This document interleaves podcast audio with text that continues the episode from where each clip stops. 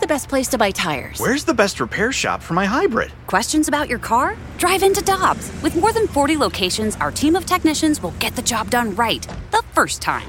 For deals you can use, click on GoToDobbs.com now. Cheap, cheap, fun, fun. Spring is in the air, and Dirt Cheap is in your neighborhood ready to deliver the perfect drinks to your doorstep. That's right. All of Dirt Cheap's convenient locations now offer delivery of their wide selections of beers, wines, and all the spirits you need. And if you're like me, nothing hits better in the springtime than a nice weeded bourbon. Ask the friendly staff at Dirt Cheap about their selection of weeders like Maker's Mark, Larceny, and so many others. Download the Dirt Cheap app and order curbside or delivery. Have fun, but be careful out there. Get ready for winter driving at Dobbs Tire and Auto Centers with super deals on tires, including up to $200 on new Goodyear tires, plus oil changes, brakes, batteries, and more. For value and savings, click on GoToDobbs.com today.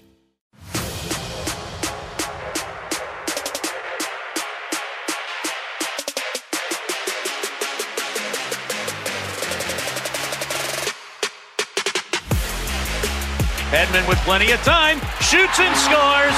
He beats Husso with a slap shot, glove side. Husso could see it coming the whole way. And the Lightning regain a lead. It's 3-2, 11:51 to go in the third. Blues give it up, Lightning in, shoot, Hedman scores on another brutal turnover inside their defensive zone. And then the Lightning will clear it out, and this one's over 4-2 the final tonight in Tampa. Oh, buddy, can't make those mistakes in your own zone when you got a backup goalie. You don't have Justin Falk, and Oskar Sundqvist isn't himself. With Alex Ferrario and Tanner Hendrickson, I'm Brandon Kiley. That's what it sounded like last night on your home for the Blues, 101 ESPN. Alex and I are broadcasting live from the E&B Granite Studio at the Centene Community Ice Center. Alex, they just made too many mistakes. It looked good for about two periods. He felt pretty good about the fact that they were tied 2-2 against the Lightning, given all of the issues that the Blues are dealing with right now, both injury-related and COVID-related. What'd you make of that third period, though, when the Blues just simply made too many mistakes to be able to overcome? That's all it was. It was mistakes. It was mistakes in their own zone from veterans, which I think is the part that actually was more frustrating. Ryan O'Reilly admitted to it last night. That was the first goal by Victor Hedman. He turns the puck over when he's got the puck on his stick on the boards, and he opts to try and go up the middle where Victor Hedman's right there.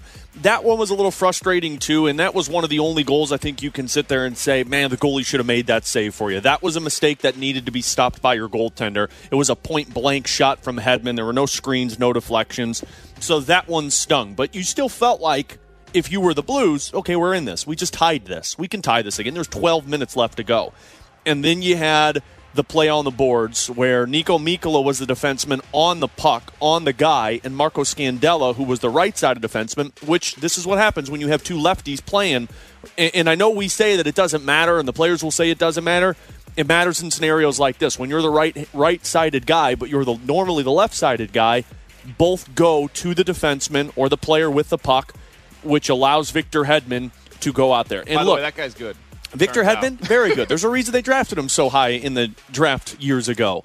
But those are what happen when you play aggressive. You're going to make mistakes like that. And those are the moments where you need your goaltender to come up big. And I thought Craig Berube said it best a couple of games ago where the Blues were still committing turnovers in their own zone. And he said, look, we want our guys to be aggressive with the puck. We want them to take chances. That's what creates offense.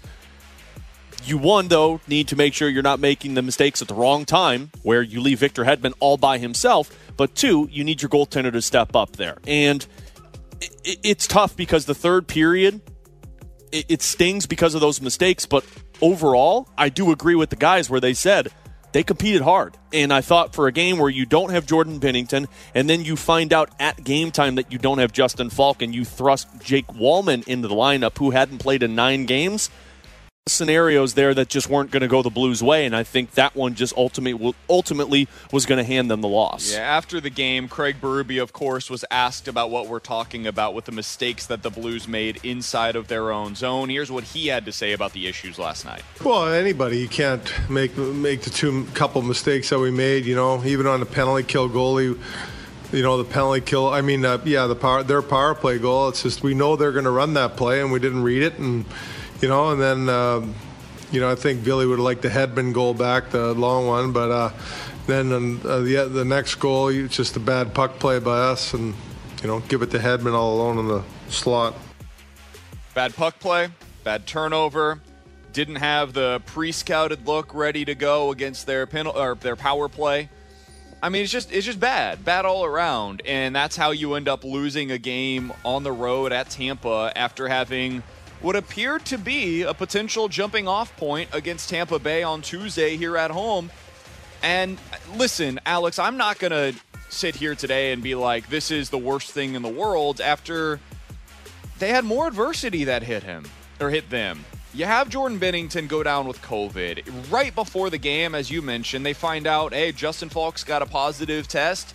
He's going to be out in this one. He's going to be out for a little while.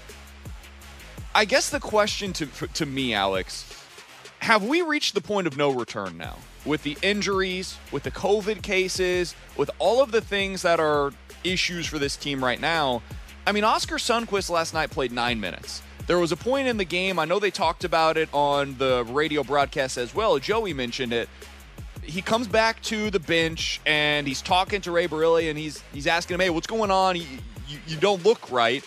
And Sonny just says 3 times, my hip, my hip, my hip. He got 2 surgeries on his hips this offseason. He had another surgery on his knee. He's clearly not 100% right now. He's trying to get there, but they've had this barrage of games over the last few weeks since he's returned. And he's not there yet. And then you get hit with all of these injuries on your 4th line. And you're hit with COVID cases with Justin Falk and Tyler Bozak and Jordan Binnington.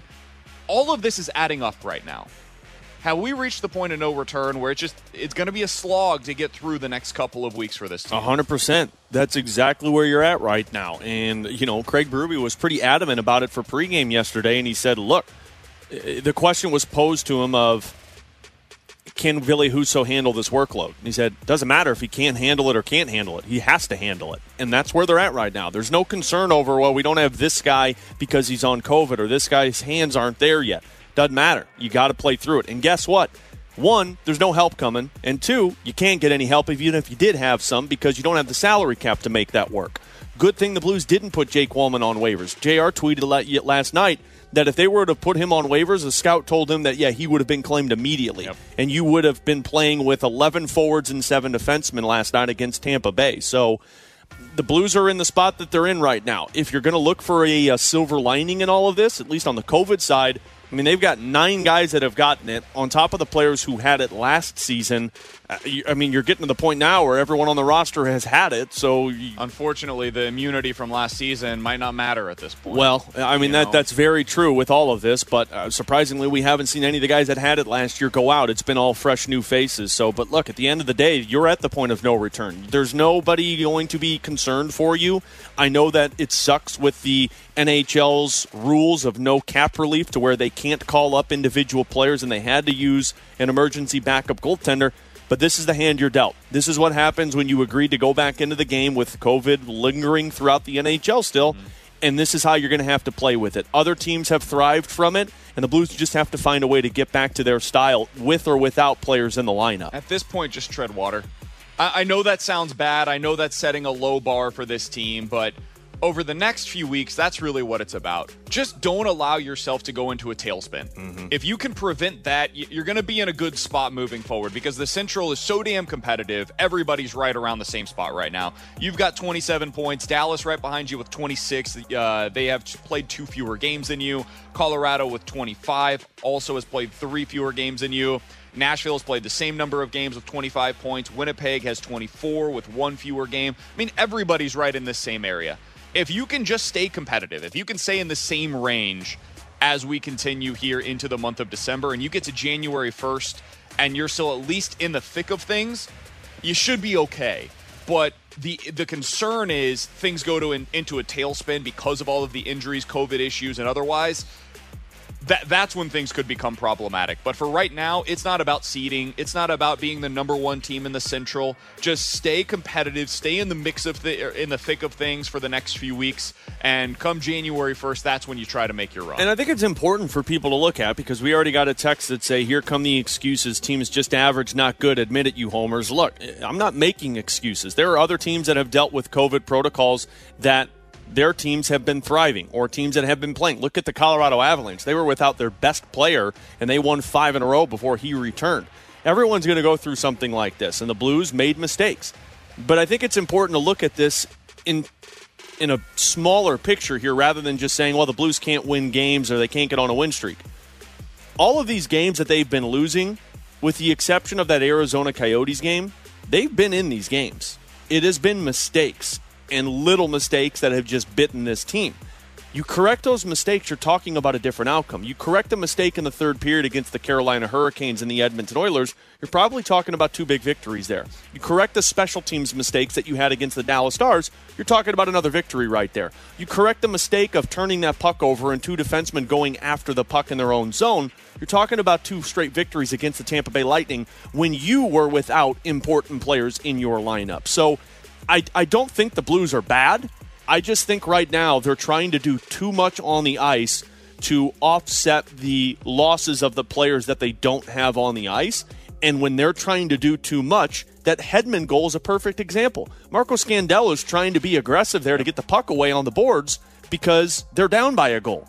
Boom, mistake, goal scored. The Blues just seem to be trying to do too much, and they seem to be a little bit lost in what they're trying to accomplish on the ice. Yeah, so somebody on the text line, 65780 is the Air Comfort Service text line, mentions this team just can't score even goal strengths. Only 8 shots in the first period. Only 1 was a dangerous shot. That's where the game was lost.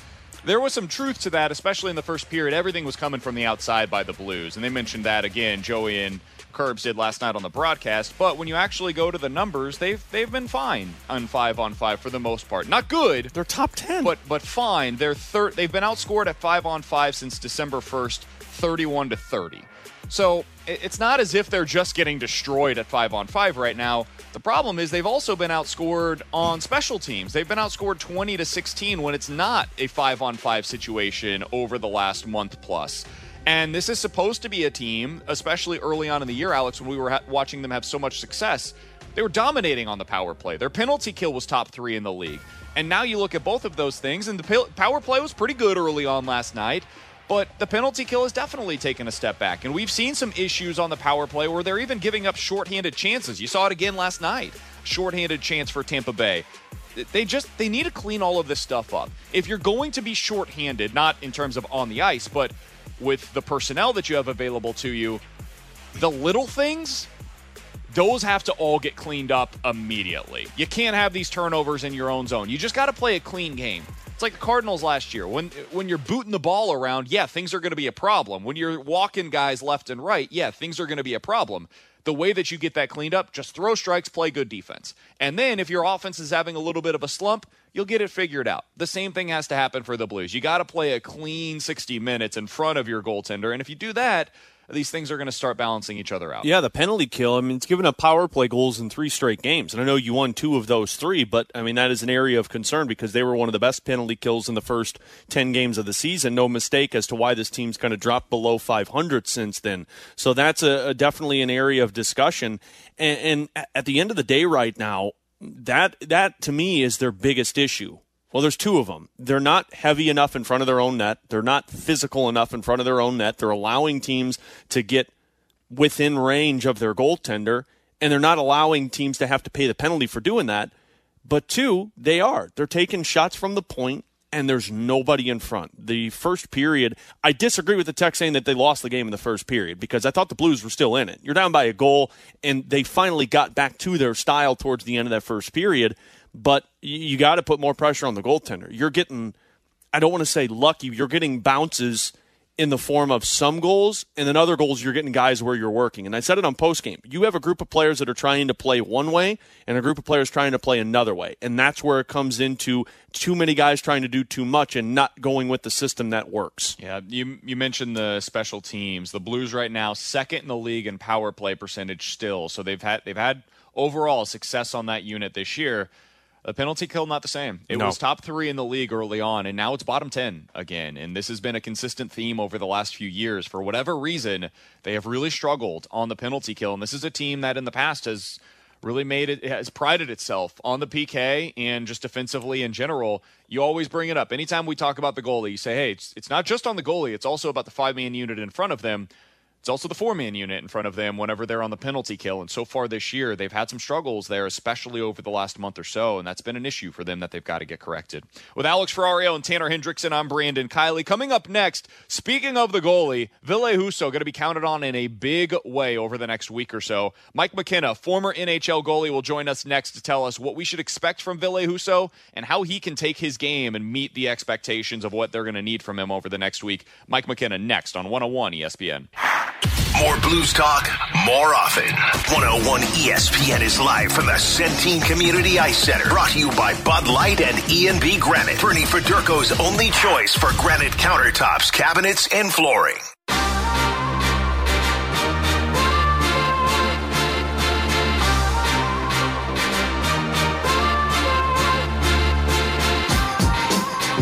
With Alex Ferrario and Tanner Hendrickson, I'm Brandon Kiley. It is BK and Ferrario on 101 ESPN, and we are very happy to go out to the Brown and Crouppen Celebrity Line to be joined by our friend and former NHL goalie. He's Mike McKenna joining the show. Mike, we always appreciate the time, man. How you doing this morning? Man, I'm good. You know what I just love about living in St. Louis sometimes is I wake up, I sit on my computer, I run through highlights, and then every once in a while, I hear jet engines going, and I get to see fighter jets fly over. I guess I'm close enough to where they're taking off if they're out in Chesterfield or at Spirit. I don't know, guys. I understand I'm here to talk hockey, but I just want to talk America and how awesome it is to hear and see these jets going overhead. I'm such a geek for these planes that I run outside, so I don't know. That's just what I'm feeling right now. I apologize once again going in a weird tangent, but it just gets me running to the door, man. It makes me happy. So that's your reaction. Mine was very different. So I am from Kansas City, where the airport is like 45 minutes away from where I grew up. Like it's essentially in a different area of America than where the actual city is. Meanwhile, in St. Louis, when I moved out here, we originally lived in Hazelwood, which is like 5 minutes from where the airport is. So as I was living with my, at the time, fiance's parents, there would be planes that would be like, it felt like 100 feet overhead, Mike. And I would think that my world was about to be crumbling down to earth because these planes are clearly going to be coming after our house. Be honest, BK, you cried a little. It was terrifying, absolutely terrifying. So I would just go downstairs every time that I would hear it. We had very different reactions. Yeah, well, I enjoy it, man. I don't know. I think that fighter jets are just the coolest thing on earth, man. I wish I was smart enough or brave enough to fly those things, but I ended up getting hit in the head by hockey pucks for a bunch of years, and here we are, guys. Well, let me tell you, Mike, that's something I look at and say, I don't know how the hell these guys do this, because you got to be damn brave to do it, especially in a backup goaltender's role. And let's jump off from there, Mike, because Ville Husso, I'm sure as a backup goaltender, you want certain situations like this. You want the heavy workload in a season. You don't like when you're other goaltender partner goes down with injury, COVID-related or whatnot. But from a goaltender's perspective, Mike, what's going through Ville Husso's mind right now where he knows that he's going to probably be playing 5 or 6 of the next games? Yeah, you know, for someone like Ville, who's been in the NHL now full-time for more than a season, you know, this is no longer an audition for him. I think there's excitement to it. You know, there shouldn't be any nervousness to carry the mail. This is what you want as a goalie. You want to be able to establish yourself and play more games. And, you know, with Jordan Binnington going into COVID protocol, we're looking at probably 3 to 4 games, maybe more for Ville Husso to get the opportunity to play. It's not a terribly heavy schedule. There's no back-to-backs coming for another 2 weeks. So it's a chance to really get your game into a rhythm. And, you know, for somebody who's not playing every couple weeks, that's tough to find. And there's really a skill to being a backup goalie in being able to manage your workload in practice, being able to turn it on for games, to always be ready. And I think Ville struggled with that last year for a decent amount of time, was not having those regular starts like he did when he was playing in the American Hockey League before making that jump. So I'd say it's exciting, man. If I'm in his shoes, this is a great chance. You know, I mean, I know the last couple of games haven't gone particularly great for him, but he's got some wins on the year, 3-2. Like, this is a good moment for Ville Husso. It's a good moment for him. My question would be, what does this mean for the guys in front of him, right? Because it feels like, I mean, anytime in any other sport, you've got a significant piece that goes out. It's always, hey, those other guys, the big-time players, have to step up their game to be able to help whoever that replacement is. Who needs to step up? What part of this team needs to step up while Ville Husso is in net in your mind, Mike? Yeah, and great point here about, you know, what teammates do and feel, because, you know, listening to post-game comments, and I think it was Robert Thomas the other day saying, you know, man, Ville's just such a great attitude. He works so hard. We're rooting for him. We want to play for him. That's what you want. You know, this guy has a great personality, and you need that. And that's first and foremost. But, I mean, right now the Blues are just allowing too many chances against. And I know they've played against the Tampa Bay Lightning the last two games, and that's a great team. But, man, this is who you're going to have to beat if you want to win the Stanley Cup again. And I just feel like especially the rush chances that have been coming, it's been too many, the quantity too much. And I think early in the season, really, Jordan Binnington was playing above the level of defensive play of the St. Louis Blues, and that started to come back down to earth in recent times before Binnington went onto the COVID list. And they've got to tighten up defensively. I believe a lot of that has really just been based on who's in and out of the lineup. Krug gone for a while, COVID, now Falk's out of the lineup. It's been in flux, you know, and, you know, I think you're still... I'd like to see Nico Mikkola play better. I'd like to see him take a bit of a jump. He's played with Parayko, and it's been a mixed bag. So I think defensively, that's your big get, and it's got to start in the neutral zone. It's got to start with your forwards doing the little things to keep the other team from coming down your throat so fast. Mike, the one thing I'm always curious about is what goaltenders want from their defensemen. And I know every goaltender is different, but the Blues have an interesting group of players. They do have some shutdown guys like Marco Scandella. He's a defensive defenseman, Robert Bortuzzo. But the Blues have a lot of offensive defensemen that like to jump up into the rush and go quick. When you're in net, like say you're Ville Husso or Jordan Binnington, what do you want to see from your defenseman in front of you? A couple things, and it all relates to me as communication. Whether I'm out handling the puck, whether I'm facing a shot from straight on, I need to be in contact with my defenseman, with all of my teammates for that matter.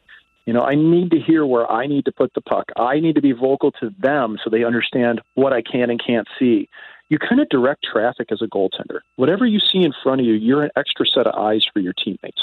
And one of the big things, and I think that Ville Husso struggled with this a little bit, is finding pucks through traffic. And this is where it's really incumbent on your defenseman to know where they are on the ice. Pack the middle. Don't cross the goalie's eyes as the shot's coming, as the puck's moving, if you can avoid it. It's one of those things where the defenseman should take the far side of the shot, let the goalie take the short side. The goalie needs to know where that shot's going to come to without having variables. And that's why it's so important for defensemen to work to position, get their feet set, establish a defensive presence with the opposing players coming in so that they're not moving. Moving screens are the hardest thing to deal with as a goalie. So you want consistency out of your teammates and your defensemen, and you really need that communication. We're talking to Mike McKenna, former NHL goalie, for another few minutes here on BK and Ferrario. Mike, what would you say is the Blues' identity this year? I'd say hurt and sick. That's the identity. Okay? What about on ice? What is their on-ice identity? Because that is very fair. But I think that bleeds into the on-ice identity. I think that's what bleeds into the inconsistency. You know, like, this is still a good team, but they're just in flux, man. And I think that they've been scratching and clawing to find it. I would consider them, at least from the majority of games that I've watched, to be a fairly resilient team. I mean, Vegas goes up on them a week and a half ago, and the Blues score 3 goals in short succession, and then they clamp down for the rest of the game. You know, they've had times where they come back. But I don't see, you know, they're not a big, heavy team like they used to be. Like, when they won the Stanley Cup, this was a big, heavy team that would grind, and I think the skill level's been upped, but I don't think the consistency's there. And I still think that their true identity is being developed. And I think when you're bringing in Buchnevich and Tarasenko's back and Kyrou and Thomas are now driving the boat for this team, that's different. It's a team that plays with speed, that plays with awareness when they're their best and when they're healthy. But that's been the problem. They haven't been that enough this year. So I think that what they want the identity to be, what they need the identity to be, is a fast, aware team that plays responsibly and doesn't have to rely on goaltending and the power play to win games. But unfortunately, that's really been what most of the year is. The Blues are where they are in the standings to me because of Binnington early and because of their work on the power play. Now, Mike, I ask this, and I'll preface this question by saying that I don't think that this is the issue, but I have seen some individuals say that this team doesn't really have an identity, that physical presence identity is gone, and they question if Craig Berube is still the right man to be in charge of it. Where do you lie on that? I don't think that I don't agree with that right now. I mean, I think that you want to build your team in the mirror of who your coach is, but you can't let that guide everything. And it's not just because you can't just look at Craig Berube and say, like, okay, you have to play heavy hockey and run people over and in your face. Like, no, man, even coaches adapt as the times go on. The league just keeps getting faster and faster. A lot of that comes to how tightly you check, how tight your gaps are in the neutral zone. That's playing hard. Playing hard doesn't mean you're running people over like you're on the gridiron and you're trying to, knock a lineman into the next zip code. Like, it's a little different than that. I don't think by any stretch Berube's lost his team. I think he's been dealt a pretty tough hand with the players, and he's done a good job with what he has. But I do see that message at times doesn't seem clear because, once again, when he came in as head coach and took over, the team really forged that heavy grinding identity.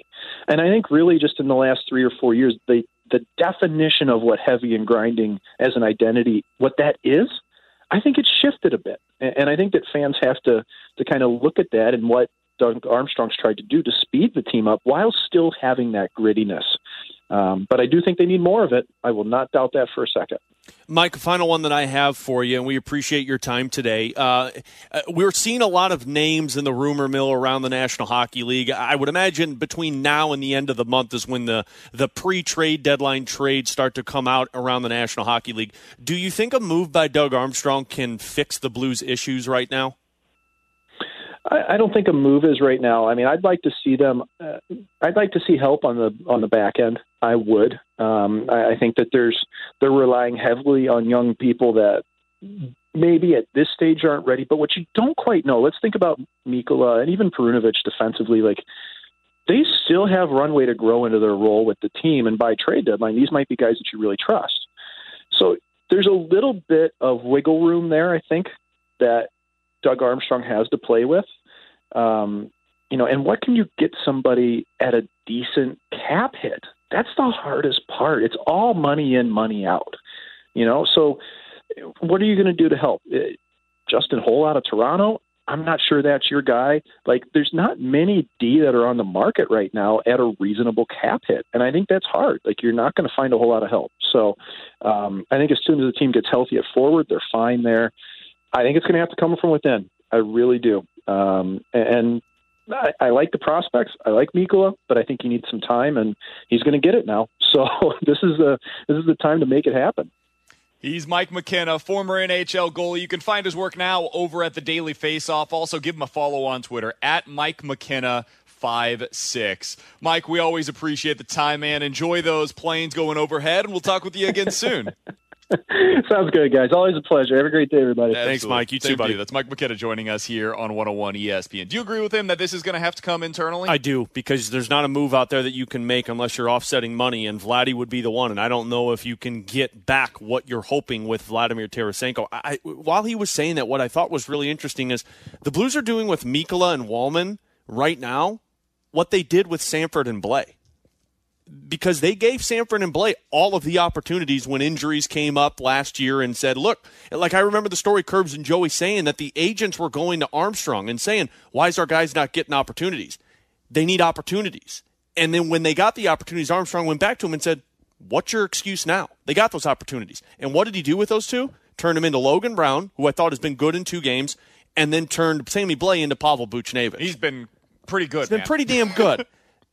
He's doing that with Mikkola and Walman right now. And I'm not saying that he's going to trade those two, but you're telling them, hey, you want top 4 spots as a defenseman, this is your opportunity to go show that you can do it. And if you can't, Doug Armstrong has shown that he can find a way to flip those and turn it into something that's going to help him. Yeah, I agree with him as well on the identity side of things. Like, this team is just – I asked him, what's the identity of the Blues right now? He said it's they're hurt and they're sick. It's 100% true. Man, it's so true. And right now, like – I saw earlier today over on The Athletic, JR had a great piece on what's gone wrong for the Blues right now, and you just look at the time on ice and the average that these guys had before November 26th. Pavel Buchnevich, just as an example, since you just brought him up, he was averaging right around 17 minutes per game. Over the last four, he's averaging 20 minutes per game. Now, Buchnevich has still played well. It's not like this has become a Buchnevich can't play anymore because he's exhausted out there. But he is probably better at 17 minutes than he is over the course of a game at 20 minutes. And the problem is it's not just him. Braden Schenn, 16 and a half minutes. He's just now coming back from all of his stuff. He's playing 19 minutes now per game over the last four. Ivan Barbachev, he was at 16 minutes. Now he's at almost 19. Ryan O'Reilly coming back from his stuff. 19 minutes before November 26th. Now he's at 21 and a half minutes. And it just keeps going on and on and on. All of these guys are just taking on such an increase in workload right now because they're going with the 11 forwards. It adds up, man, especially when you're in this condensed schedule and you're going, whether it be the back-to-backs or the every other days, and you look at somebody, for example, Oskar Sundqvist, who's trying to fight through some of these injuries. I'm not giving them excuses. This is not what I'm doing. I'm explaining what we're watching, or at least that's what I'm trying to do. And they're hurt, and they are sick, and as a result, we aren't able to see what they look like at full strength right now. So I'm not saying that this team shouldn't be better. It should be. Those turnovers that you saw in their own zone, that has nothing to do with being hurt or sick. That has everything to do with just making bad decisions at times. But for the here and now, over the next month or so, I said this earlier, I believe this to be true. The goal for the next month should be treading water and staying competitive in the Central. If you can do that while you're hurt and sick, you should have a chance to be able to make up some ground once you are no longer hurt or sick. And getting guys back and trying to keep them in the lineup, because that, I mean, essentially you're looking at two guys on LTIR. You have two guys in COVID protocol, three guys in COVID protocol, and then David Perron, who's an unknown commodity. Like, I mean, all of these guys right now. Last night you were at the point where you were playing eight forwards. Mm-hmm. You were playing eight forwards last night because Sundqvist, Brown, and Joshua weren't playing. The third period was essentially just eight. Eight forwards and four defensemen. Yep. I mean, that's essentially what you're skating with right now. So, and I thought you said it best, BK, this is not an excuse, it's an explanation, and I think people need to understand the difference between the two. With Alex Ferrario and Tanner Hendrickson, I'm Brandon Kiley. 65780 is the Air Comfort Service text line. We'll get into some questions and answers in 15 minutes, but next, it's time for our football pick'em. We took a week off. We're officially back. Oh, it's time for Better Called. Tanner loses. There's that as well. That's uncalled That's for. Next on 101 ESPN.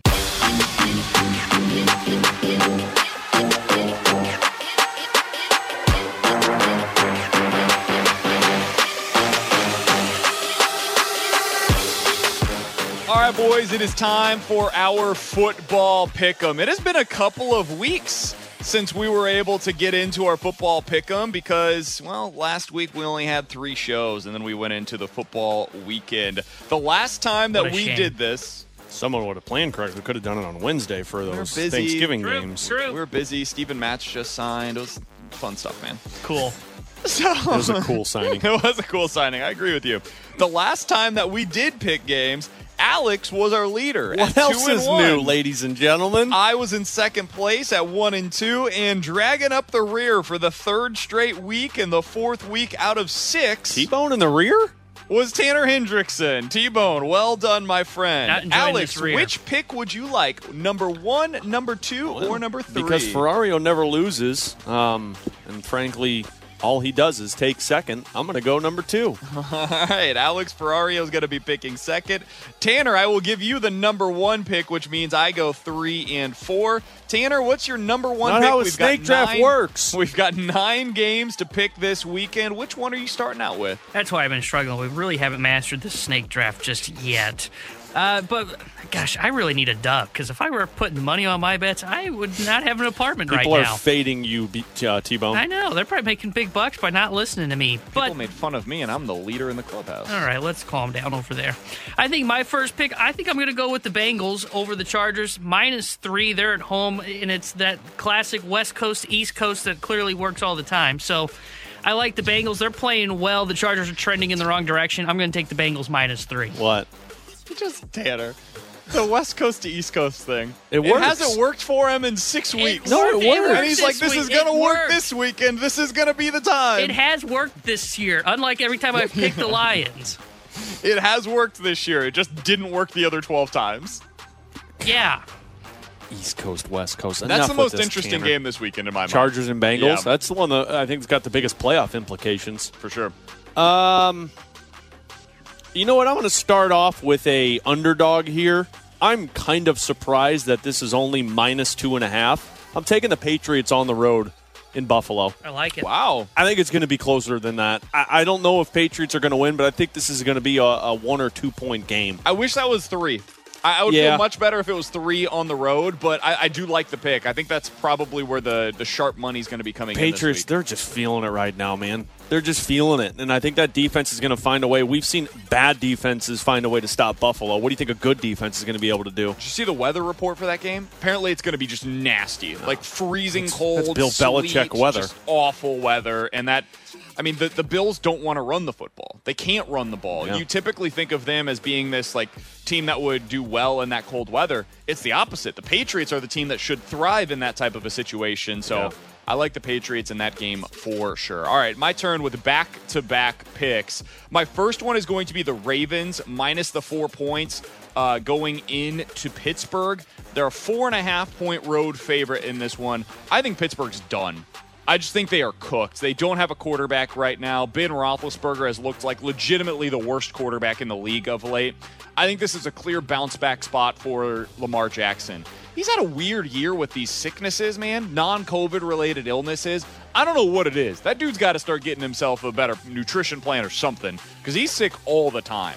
So I'm going to go with the Ravens minus the 4.5 points on the road at the Steelers. And the other one that I like this week, I'm going to take Georgia minus the 6.5 against Alabama.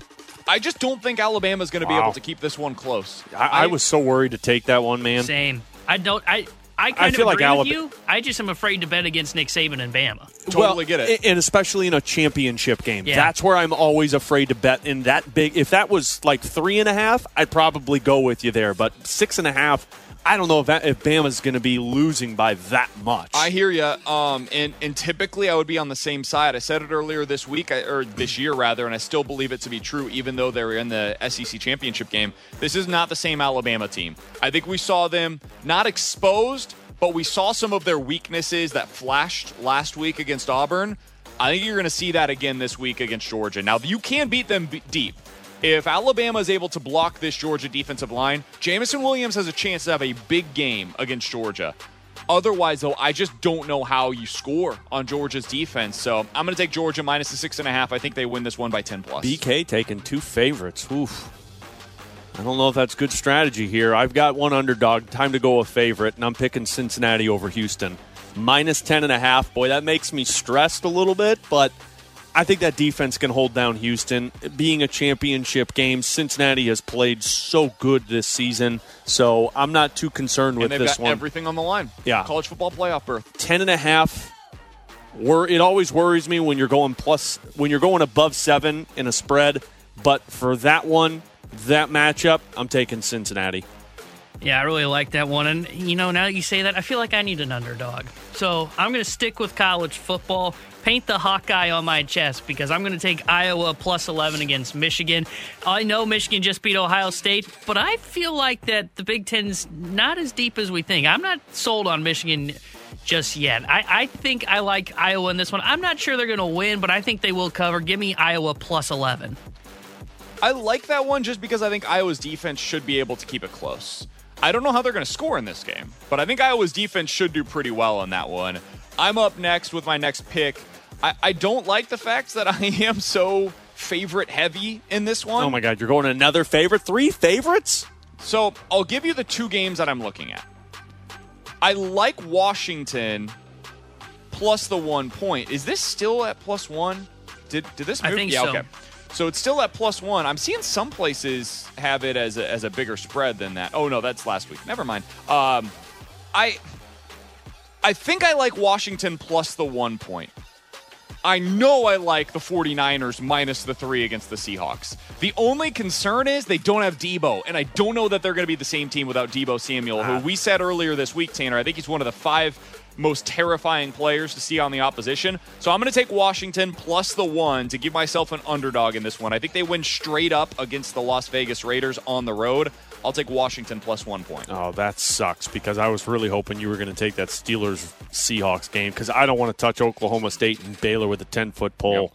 So I think because the Seahawks are in the midst of a free fall? Yeah, like I don't think they know. We just talked about the Blues not knowing what their identity. God, I'm glad you thought Tanner that too. For a minute. I'm glad you thought that too, because I almost pulled up the song, but I thought it was Tanner, and I'm like, how does Tanner even know that song? But it's good to know you did know that song, Tanner. Seahawks. He's 70. Of course he knows. Well, someone but behind the scenes during the commercial break, someone texted in and said, Tanner, play Cher's Believe next, and Tanner said someone said to play this song from some musician, and I'm like, how the hell do you not know who Cher is?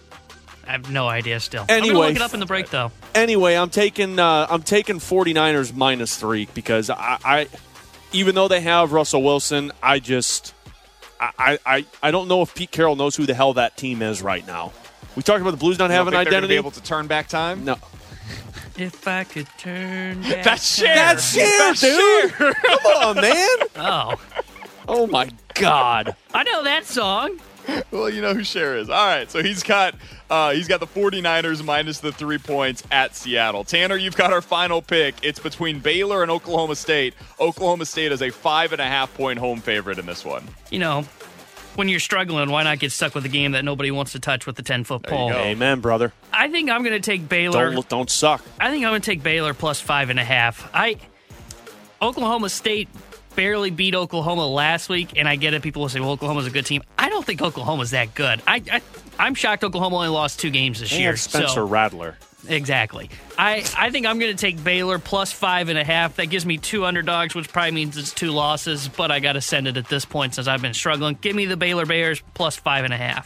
So Tanner's picks for this week, he's got the Bengals minus the 3 points. He's got Cincinnati minus 10.5. He does have an underdog. He's going to take Baylor in the Big 12 championship game plus the 5.5. Alex has got the Patriots as a 2.5-point road underdog. He's going to take Cincinnati. No, that was Tanner. Hey, don't take my pick. Tanner took Cincinnati. Tanner took Iowa. I mixed those up. Alex took Cincinnati minus the 10.5 points. Nope. Oh, Cincinnati College. I thought you were talking Bengals there. Sorry. Nope. I took Cincinnati. Cincinnati minus the 10.5. This is becoming a mess. This is confusing. Alex has the 49ers minus 3. Just know I'm going to win. My picks for this week, and I've been very good for 6 weeks now, Alex. Debatable. Ravens minus 4.5, Georgia Bulldogs minus the 6.5, and I'm taking Washington plus 1 to cover the spread and win outright. Those are our picks for the week. Pick them, fade them, however you want to do it over on the FanDuel Sportsbook. Coming up next, questions and answers here on 101 ESPN. You've got questions. We may have the answers. Maybe? Text now to 65780. It's BK and Ferrario's Questions and Answers on 101 ESPN. 65780 is the Air Comfort Service text line for questions and answers. Coming up at the top of the hour, what is the Blues' current identity, and how do they best play to that identity? We'll talk about that at the top of the hour, but right now, let's start with this one from the 314. Boys, why didn't the Cardinals get Stroman instead of Matz? How much better would you feel about them in 2022 if they did get Marcus Stroman instead of Steven Matz? I'd probably be more frustrated, because that's a lot more money. And that's more money taking away from them not being able to go to the offensive side. If you were to tell me the offseason was Steven Matz or Marcus Stroman and that was it, and I had to be happy about one, it would be Steven Matz, because $11 million, that's not as much of an impact as it would be for Marcus Stroman making 20+. Yeah, I think I'm with you. I don't know if I'd say I would have been frustrated, but I would have understood the move, because then, to me, you have legitimately 2 aces on your staff, or a guy that's really close to being an ace. You do, Dakota Hudson and Jack Flaherty. I don't think Hudson's going to be there, though, this year. That's the thing, as I'm thinking of in terms of this coming season. I'm with you. I think Hudson's going to be a stud moving forward. I think I would have been okay, I would have understood the move. I just would have been frustrated. Not frustrated, but I would have been a little disappointed that they weren't, because it clearly would have said they're not going to add a bat offensively. I'm not even convinced they're still going to do it, but at least I have some hope because it was only $11 million to Steven Matz. Yeah, I think Steven Matz was the right play for the Cardinals. And I do have some questions. Like, are these fair? Maybe not, but when baseball has actions, that tells you more than their words. And what I mean by that is there is only a few times in any given year that you actually find out how teams feel about specific players. That's when they sign somebody. It's when they have to make a decision on tenders versus non-tenders. It's when they have to make a decision on 40-man roster situations. Delvin Perez, how much did we hear this year about, hey, he's taken some strides forward? They had to make a decision on whether or not to put him on the 40-man roster, and they decided not to. He's exposed now, and any team that wants him can take him in the Rule 5 draft. So the reason why I bring up all of that is when Marcus Stroman only gets 2 guaranteed seasons, that's the best offer he was given. This dude was going to go to the highest offer, and that's how all of this works typically in free agency. You got a 2-year deal, basically the same one that Justin Verlander had after Tommy John surgery. Makes me wonder if he's not as valued in baseball for whatever reason as the way that we valued him on the outside looking in. So I'm good with them going with Steven Matz. I think he's going to give you Marcus Stroman light. He seems to very clearly be a fit with what they're looking for in the clubhouse. I think it was a good signing. It was a smart signing. And now you've got to go out there and get something else. That $15 million, that gap between what you paid Matz and what the Cubs are currently paying for Marcus Stroman. Let's see how they utilize that money. That's really why you decide that this was the right deal for the Cardinals as well. 65780 is the Air Comfort Service text line for questions and answers. From the 314, guys, why do you think the Cardinals decided not to bring back Luis Garcia? For me, he seemed to be better than TJ McFarland last year.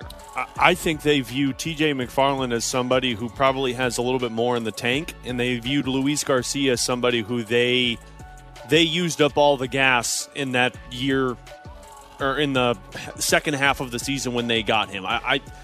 The fact that he signed for $2 million and like $3.5 million per year tells me that the Cardinals knew something about Luis Garcia, that they didn't want to commit to a 2-year deal. If it was a 1-year deal, I guarantee they probably would have brought him back. They were in conversation with him, but I would say be cautious on Luis Garcia for how much people wanted him back, because I don't know if he's going to be the same guy this year that he was last year. Oh, I still think he's going to be awesome. I think the Padres could have one of the best relief signings of the offseason with that move with Garcia.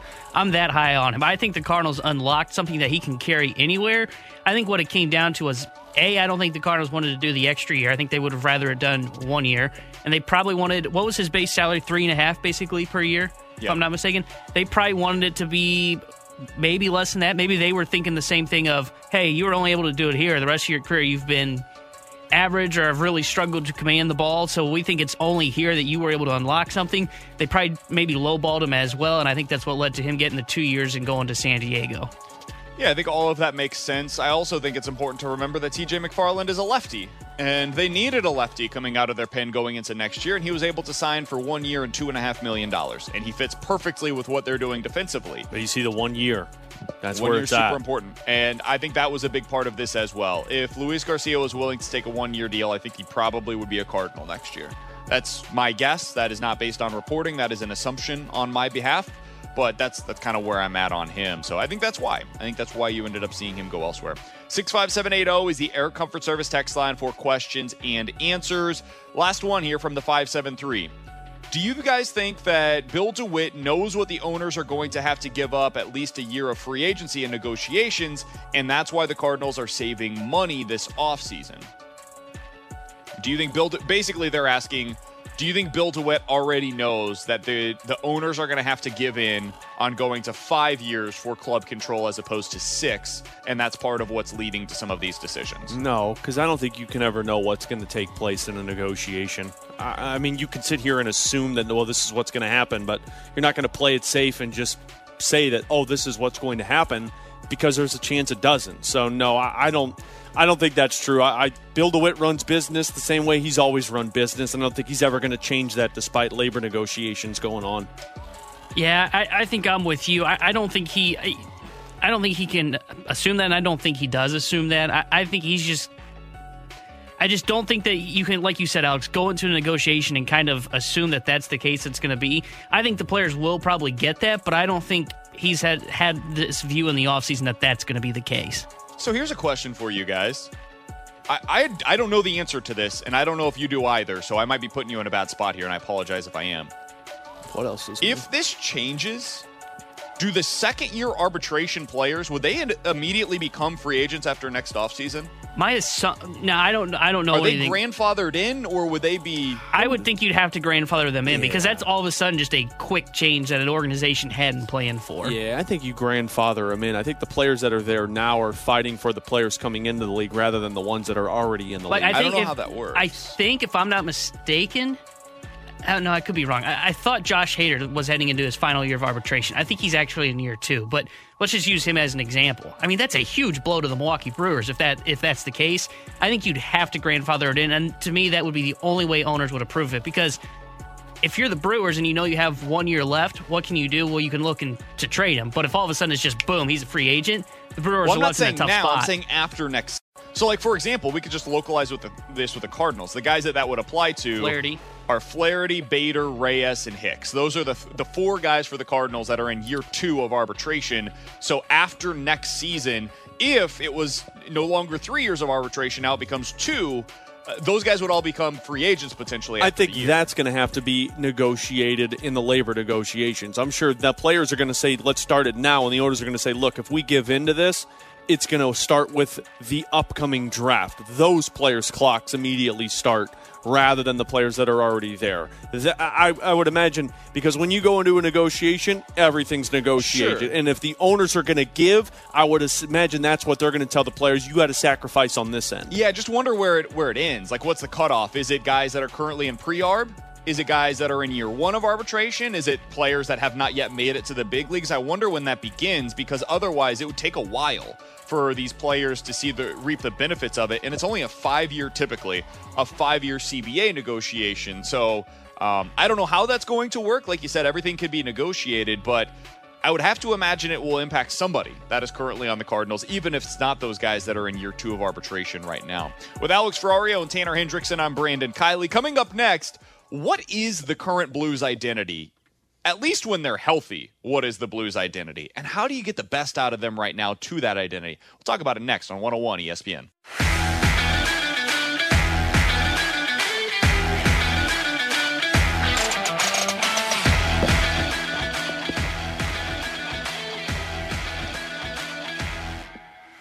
So what is the Blues identity right now? That's the big question. With Alex Ferrario and Tanner Hendrickson, I'm Brandon Kiley. Earlier today, we asked that of Mike McKenna, the former NHL goalie, and he told us, hey, their identity right now is that they're hurt and they're sick. And there's a lot of truth to that, Alex. So if we set that to the side for a moment and we talk about what their playing style is right now, let's use that as the identity. What is it? What are they trying to be this year?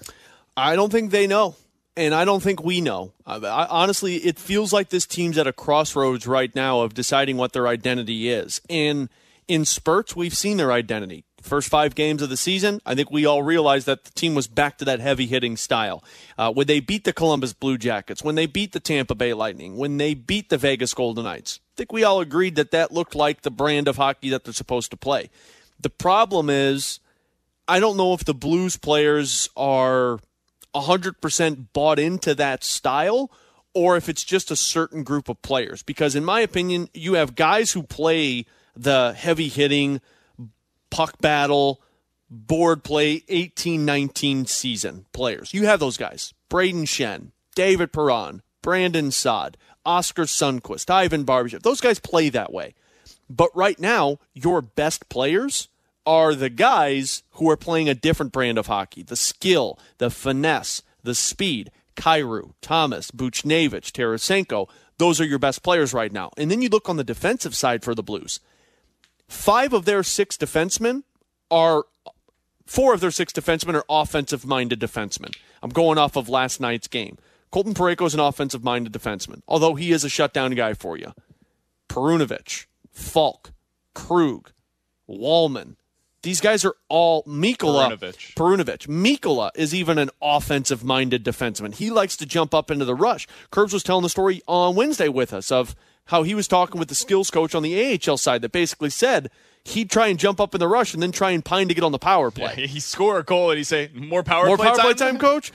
And the Blues don't want that. So I'm saying all of this to where I don't think this team knows their identity. And Curbs and Joey said it last night on the postgame. This team is right now deciding, do we want to be this or do we want to be that? And right now I think that's why you're seeing a certain style in games that gets away from their own style. How many teams do have a specific identity? I think maybe that's an important thing to use as a disclaimer here, where it's like, okay, this is our philosophy, and everybody within the team buys into that specific philosophy. I think Tampa is that way. Like they've got clearly an identity of what they are as a team, and they play to it year in and year out. But I don't feel like there are a ton of teams that I watch as the Blues go up against them, Alex, and I'm like, oh, this is a clear and coherent from top to bottom of the roster. Everybody is playing the same way. I don't necessarily think it's an inherent problem that the Blues have guys that are playing in different ways. Like even on that roster that they had that won the Stanley Cup, yes, they were a quote-unquote heavy team, but they also had speed. They also had individual players that brought a different component to the ice. I think the thing that stands out to me about the Blues this year and their lack of being physical is that the guys that you expected to be that for them this year, well, a lot of them are banged up right now, and a lot of them aren't actually on the ice. And as a result, yeah, what we're watching right now looks even less physical than we were expecting, and we already knew they were transitioning a bit from that style of hockey. So I don't know that they've completely got away from it. I think those guys just aren't on the ice right now. I don't think they've gotten away from it on the forward side, because I think what they have is they have a good mix of guys who like to be heavy, but also the style that goes into it. The first 5 games of the season, Jordan Kyrou was tearing it up because he was playing with Braden Schenn and Brandon Saad. Like, that was a really good pairing out there. So I don't think the problem's on the forward position. I think it's on the defensive side. Agreed. I think right now the Blues are going off of the mentality of what they had in Edmondson and Gunnarsson and Pietrangelo and Parayko and Bouwmeester, where there was nobody that was trying to jump up into the rush. They'd get in on the rush when it was in the offensive zone, but other than that, they were focused on their own zone. And right now, you got guys with, when the puck's on their stick, they want to go. Krug, Falk, Perunovic. The problem is the Blues' strategy is make the smart play out of your zone and let the forwards do the work. And the defensemen thrive off of that. And to your question of other teams that do they have identities, I think you look at the top-level teams right now. The Minnesota Wild, I don't know if you've watched any of their games. Minnesota right now. Not much, man. I'm going to be honest. Minnesota reminds me a lot of the 18-19 Blues. I mean, they're heavy. They play heavy, but they have the skill that goes with it. They have Jordan Greenway and Marcus Foligno. These guys are big-time players, but they have the skill of Kaprizov to go with it. But then on the defensive side, they're heavy in front of their net. They don't allow a lot of chances. The Calgary Flames. Calgary right now is playing Daryl Sutter hockey. Daryl Sutter was the head coach of the LA Kings when they won 3 championships. That's how he's playing with that team, and they have the players to do that. The team that you just lost to, Tampa Bay, you're right, they have the style. The team that you're about to take on for the next 2 games, the Florida Panthers, you know what their style is? I'm never out of a hockey game. The 1920 Blues that were so good before the bubble play, every time they were down a goal, you expected them to come back. Florida has 2 consecutive games where they have come from behind 3-goal deficits. To me, those are teams that I look at and say they've all bought into that identity. And I think because this Blues team is reeling, yes, it is because they don't have Schenn at full strength, Sundqvist at full strength, and Perron at full strength. But it's also the defensive side. The up-and-down play right now is because this team's not all bought in on this is the style that we are going to adjust to. I think what's frustrating if you're a Blues fan about what you just said there is that it was so predictable. Like, you could look at the blue line coming into the season and say, what are they missing? If this team is going to have issues in 2021, I think we even asked this of Jeremy Rutherford before the season. Hey, you look at this roster, it looks very talented. It looks very deep, both in terms of your forwards and also your defensive pairings, potentially. Like, they were going to have to send down somebody that was a quality player to the AHL. They ended up sending down to juniors a quality player in Jake Neighbors because of the depth of the team, and there just wasn't obvious playing time for these guys. And so we asked, what... if this goes wrong, if they don't end up being the team that we're projecting them to be, how does that happen? And the answer was, before the season, everybody could see it. Well, it's the defense. If they don't have a guy that steps up into that top 4 alongside Colton Parayko and Falk and Krug, well, then you're going to have some issues. And that, honestly, a lot of this is as simple as that last guy that pieces into your top 4 kind of is your identity piece on the back end. Marco Scandella. It's Scandella. It used to be Bouwmeester. That guy, that piece that they're missing right now, they just have never replaced Jay Bouwmeester. And I don't know that there isn't another Jay Bouwmeester out there for you to replace him one for one. The guy's a Hall of Famer. It's not going to happen. But stylistically, the way that he played, you have not been able to replace him, and I think they're still searching for that guy. Can it be Nico Mikkola? Can it be Scott Perunovic? He plays it in a very different way, no doubt about it. But he can he have that effect, that steadying presence on the back end that you had back there with Jay Bouwmeester? We knew it was going to be a question coming into the season. The problem is there are zero answers. I think there are even more questions now about that than there were coming into the year. And I don't know where you find it. I don't know where you turn. And I know a lot of people are asking, okay, well, what happens then if this isn't the identity? What do they do? Look, I don't like this. I don't agree with this. I asked Mike McKenna this. But unfortunately, if the identity of this team isn't working, the head coach is the one that gets the blame. He gets the blame for this. And I don't think that's true, because if you look at how the Blues have played this season, there are times where you're like, oh, man, this is a Stanley Cup contending team. We said it in the first 5 games of the season, BK. All 3 of us did. So that's why it's like the scapegoat cannot be Craig Berube. But I think the problem is on the defensive side right now, they don't have the guys that match Craig Berube's style. And I think that's why we're seeing 3 goals scored, 3 or more goals scored in a majority of these hockey games. And on top of it, you're seeing the mistakes in their own zone. Maybe it is a 5-man unit like I've talked about, but it all goes down to the defensemen, because they're the ones that are starting to rush up the ice. 65780 is the Air Comfort Service text line. Man, there is so much truth to this text. From the 314, isn't it crazy how much hate Jay Bouwmeester got? But now he's the guy that we all miss. His style of play is exactly what this team is missing right now. 100%. There's so much truth to that. It's the same thing that I say consistently about a guy like Harrison Bader on the Cardinals. Some of the guys that, while they are in your lineup or on your defensive pairings and playing 20-plus minutes a night, you watch them, you're like, man, if only they didn't have that guy out there. And then they leave. And it is the old mantra of you just don't know what you got until it's gone. And right now, What are the Blues missing? They're missing that steadying presence on the back end that just every single night he's the same dude, and he is a consistent defensive defenseman. They don't have that player. They haven't had that player other than like a 2-week stretch where Marco Scandella looked like he was going to be that guy for them. And the problem is there are no obvious candidates to become that player. With Alex Ferrario and Tanner Hendrickson, I'm Brandon Kiley. In about 15 minutes, we can go ahead and rule out Alex's favorite trade target for the Cardinals if this is the asking price for him. We'll talk about that coming up at 12:30. But next, NFL weekend look ahead. What's the matchup you're most looking forward to see? And which team has the most to gain with a win this weekend? We'll talk about it next on 101 ESPN. Wall-to-wall Blues coverage is right here. 101 ESPN is live from the Centene Community Ice Center. Brought to you by Bud Light and E&B Granite. Bernie Federko's only choice for granite countertops, cabinets, and flooring.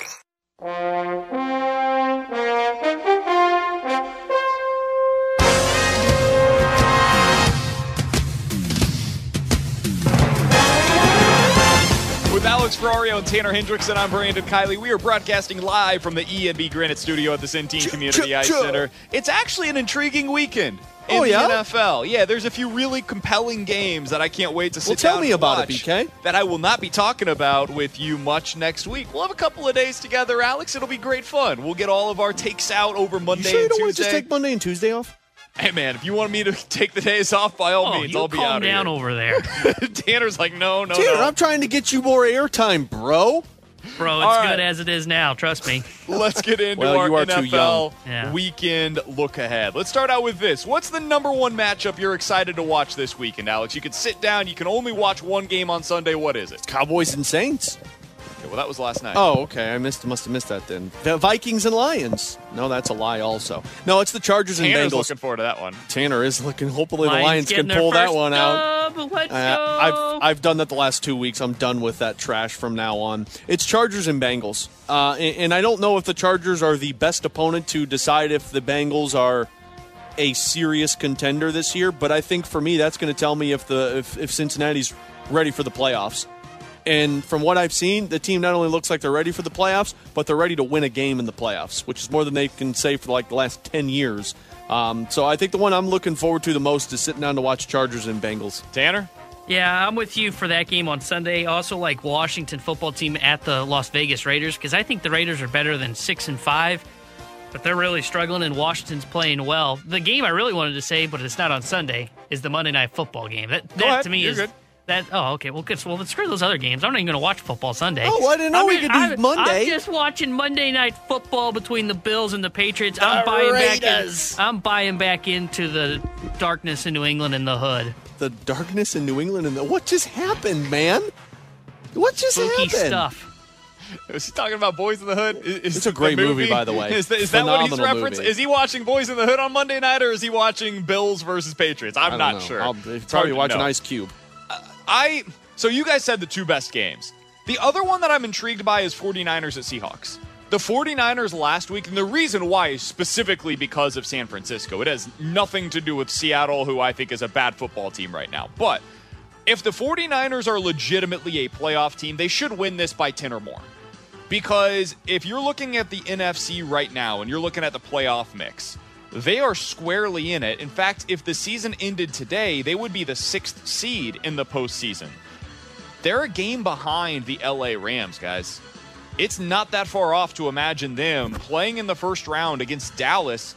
I would give them a chance against Dallas, to be totally honest with you guys, in the postseason, but I need to see it. I need to see them do this without Debo in the lineup. He's banged up. He's probably not going to be playing on Sunday. I'm interested to see what the 49ers are able to do offensively against the Seahawks. So that's the one that I would put, though the two that you mentioned are easily the two best games this weekend. What is the upset that you believe we will watch on Sunday? Or Monday. If you want to say Monday, that's fine. What's the upset you're anticipating this weekend? I think Tanner's going to say the Lions over the Vikings. I've given up on them. They stink. You know, my gut wants to go Jaguars and Rams, but I just can't believe that. I mean, I know the Rams are bad, but they ain't going to be that bad. I think I'm going to take the Jets over the Eagles. I don't know if a lot of people. By the way, Hurts is questionable right now. Jalen Hurts might not. And that's why I'm not sure if people will view it as an upset, because I mean, even the Eagles, they're not playing that great. But in sense of just generic football fan, if you were to say Jets beat the Eagles, you'd be like, what the hell happened there? The Jets' defense is just really good, and I think people don't give it enough credit for what it has been. I mean, heck, it's the reason they've won 3 games this season, so it's either that one or the Texans over the Colts for me. Whoa. One of those two. Yeah, one of those two. Well, don't take the Texans. That might be worse than picking the Lions. The Texans have one of the worst defenses in the league. Do you know what the Colts would like to do against the Texans with Jonathan Taylor? Throw the ball. They'd probably like to run it right down their throat. Well, that's good for me. From start to finish. If you're playing DraftKings this weekend, you're playing over on FanDuel this weekend, Daily Fantasy, make sure you get yourself some Jonathan Taylor in those lineups. Highly recommend doing that. By the way, Elijah Mitchell, start him as well. Would not take the Texans in this one. Tanner, what's the upset you like? Don't tell me what to do, man. Damn. You know that's my role here. I think I'm going to go with the Seahawks, and I can't believe I am, because they are free-falling, but... This feels like the game that, for some reason, Russ is going to show up. It's a rivalry game. The 49ers may not have Debo Samuel, and I think that would be huge for them. I just see this being that one game that will go, oh, Russ is back, and then they'll lose the rest of the year. I think my upset pick is going to be the Seahawks. But the 49ers will keep it. They'll win by 3. That's right. You hope. Yeah, that's right. I like Washington going into Las Vegas. It's only a 1-point line, so I don't even know if it's a huge upset. And so it does feel like a little bit of a cop-out. If I'm going to go with an upset, though, it's Monday night. Patriots going into Buffalo. I think they win straight up. I think the Patriots are the better football team. I think they end up taking down the Bills on the road on Monday Night Football. So if I was going with one upset this weekend, that would be the one. Here's an interesting question for you guys. At least I find it to be interesting. Who's the team that can gain the most respect from you this weekend if they're able to win? They pull off a win, and you're like, you know what? Whether it be they went from, middling to, I think they're in the playoff mix now, or they were a playoff contender and now maybe in a Super Bowl conversation. Who's the team that can gain the most respect if they're able to get a victory this weekend? Texans. Wouldn't be hard for them to earn my respect. Really? Yeah. That's good to know. Well, I think the answer here is either Cincinnati or the Patriots, but I'm going to take another one. I'm going to go the Vikings here. And I know they're playing. I know they're playing the Lions. Hold on, hear me out here for a minute. Playing a team that hasn't won.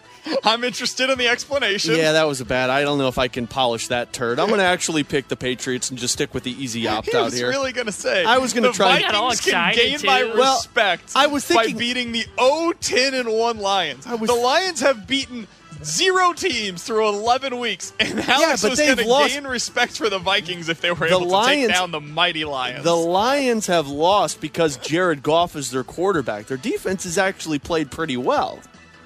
Whatever. I don't know how you were going to sell that. Mine is going to try. Mine is going to be the Patriots. I know I gave respect for you for trying to explain it. I was going to try. I'm going to go with the Patriots. I know that I've said the last couple weeks that I think they are the favorites in the AFC. I think they can show that to everybody if they can go on the road and beat Buffalo. I think they solidify themselves as the best team in the AFC. I don't know about Super Bowl contenders if they can go on the road and beat Buffalo. Now, if they blow them out, maybe. But they're my team. You know who the team is for me? I think Alex kind of mentioned this earlier. No, it's definitely not Detroit. It's the 49ers. I talked about this earlier, what they can do if they're able to take down the Seahawks. I just want to see them with that same mentality, that run-first mentality against a team that cannot stop it typically. Are you able to do this consistently if you are the 49ers? Because I've seen the ups and the downs this year. Make this a couple of weeks in a row where you are just able to completely impose your will upon your opponent. Another team, though, that I am interested in finding out what they can do is the Denver Broncos. The Broncos are playing against Kansas City on Sunday Night Football. I don't anticipate the Broncos winning this game. I will obviously be picking the Chiefs. But the Broncos have quietly been playing better football since they traded Von Miller. It's a little strange that their season turned for the better when they traded one of their best players. They beat the Cowboys a few weeks ago. They dominated the Chargers last weekend. If they are able to beat the Chiefs on Sunday, look at their upcoming schedule. You've got Detroit, which should be a win for them. That would put them at 8 wins on the season. At Las Vegas, that could be a win for them. That could be at 9. And then they just have to win one of Cincinnati, the Chargers, and the Chiefs down the stretch to get to 10. That probably gets you into the playoffs. If they beat Kansas City on the road on Sunday Night Football, a team that they have not beaten in their last 13 tries, I would gain a lot of respect for the Denver Broncos and what they're able to do potentially down the stretch. That would be a big win for them. I would if their opponent wasn't so bad. Okay. All right. True. Coming up in 15 minutes, we'll dive into the junk drawer. But next, Alex had a clear-cut number one trade candidate going into the offseason. We can go ahead and write or cross him off of the list. We'll tell you who that is next on 101 ESPN. We're back to more exclusive Blues talk. 101 ESPN is live from the Centene Community Ice Center. Brought to you by Bud Light and E&B Granite. Bernie Federko's only choice for granite countertops, cabinets, and flooring.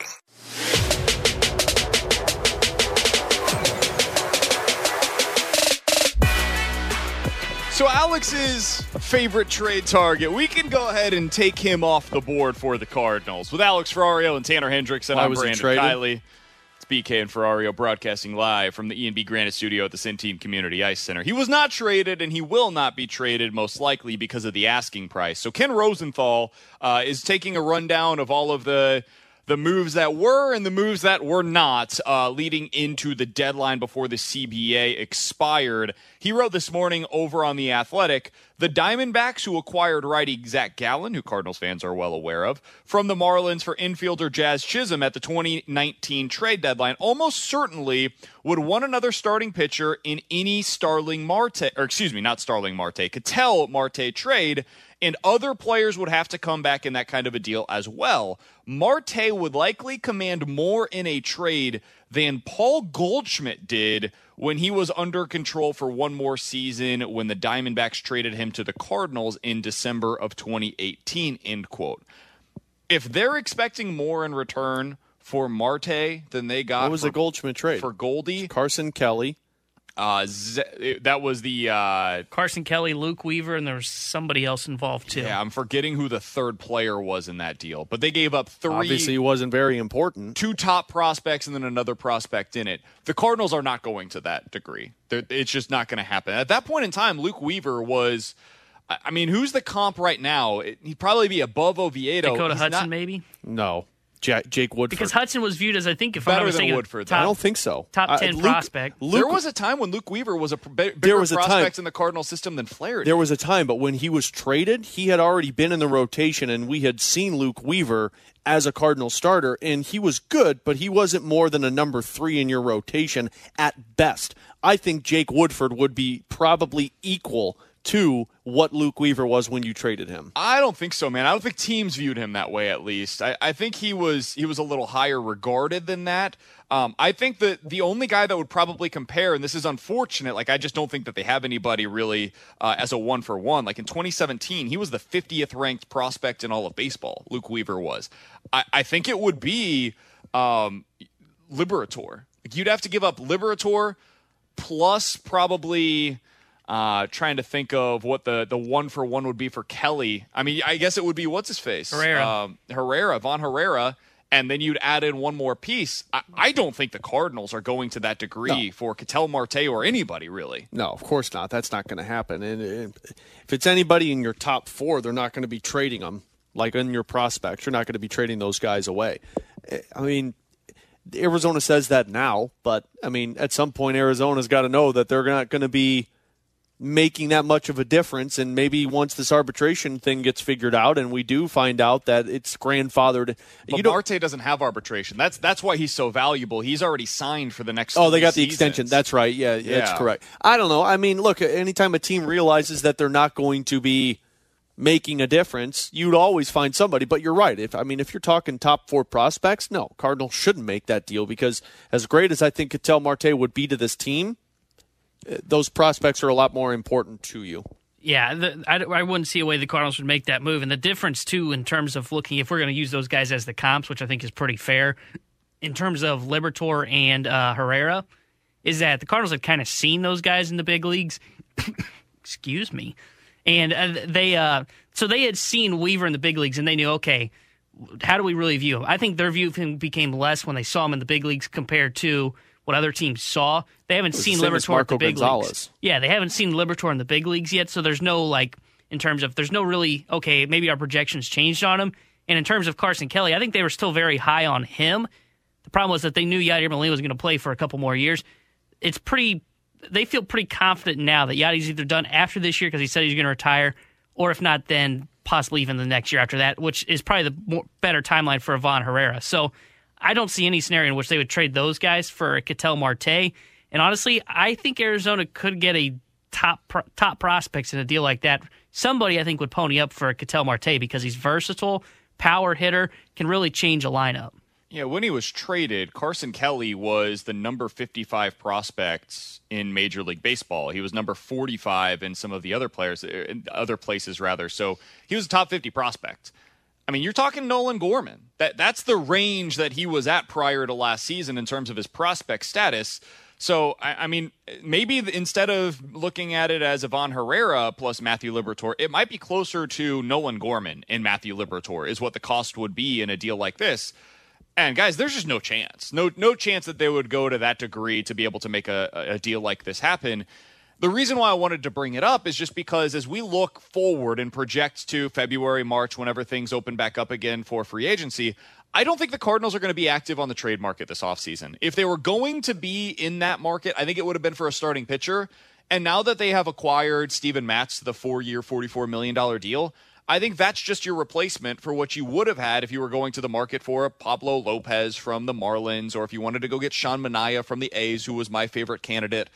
Those were the guys that were the equivalent on the trade market to your Steven Matz in the free agency market. So I think moving forward, if they're going to make any moves of any sort of significance, it's probably coming via free agency. Yeah, it makes sense because unless you're able to find a bench bat that you feel like can, I don't know, turn into some Cardinals devil magic, which I don't know how many of those guys are going to be out there for you, but it makes the most sense because the starting pitcher, you were able to probably find somebody and not have a massive hit to your prospect pool with what the trade would look like. And now everything that's going to be out there in terms of bat, bullpen arms, you're going to have to pay too much for, and it's just not going to be worth it. I do think Ketel Marte would be worth it if you pulled off a deal. It just depends on how much you're giving up. Like giving up Ivan Herrera, that might sting a little bit. If you were to do like a Liberatore and a Yepez for him, I think that might be worth it for the Cardinals. Yeah, I just can't imagine that that would be enough for the Diamondbacks to pull off that kind of a deal. With that much club control, there's just no leverage for anybody else. The Goldie deal got done because they knew they weren't going to be able to bring him back. 2 years from now, if you want to trade for Ketel Marte, I think you could get a pretty good deal done. He'll be washed up by then. But right now, with 3 years left of club control, they just don't have any reason why they need to get that kind of a deal done now if you're the Diamondbacks. I did want to ask you guys this as we're kind of looking at a refresh of where we stand today. Where do you think the Cardinals rank relative to the rest of the National League after seeing some of the front end of the big money deals get done? Corey Seager ends up leaving the National League. He is now with Texas. The big-name signings in the National League, there just weren't really a whole lot outside of what we saw the Mets do. Scherzer ends up on the Mets. You've got Starling Marte now on the Mets. Marcus Stroman goes to the Cubs. The Dodgers decided to bring back Chris Taylor, but like I said, they do end up losing Corey Seager. The other big moves in the National League, I mean, it's Avisail Garcia. Steven Matz was one of the biggest money deals other than the ones that I've already mentioned. The Giants just basically brought back their rotation. The Mets bringing in Mark Hanna and Eduardo Escobar. It just wasn't a ton of big-time acquisitions in the National League. Most of the moves that were made at the top end came in the American League, with Texas and Detroit being the big-time spenders, and then Robbie Ray and Kevin Gausman going to Seattle and Toronto. Did the moves at all that we've seen so far change the way you view the National League compared to the way that we did view it at the end of the last season, Tanner?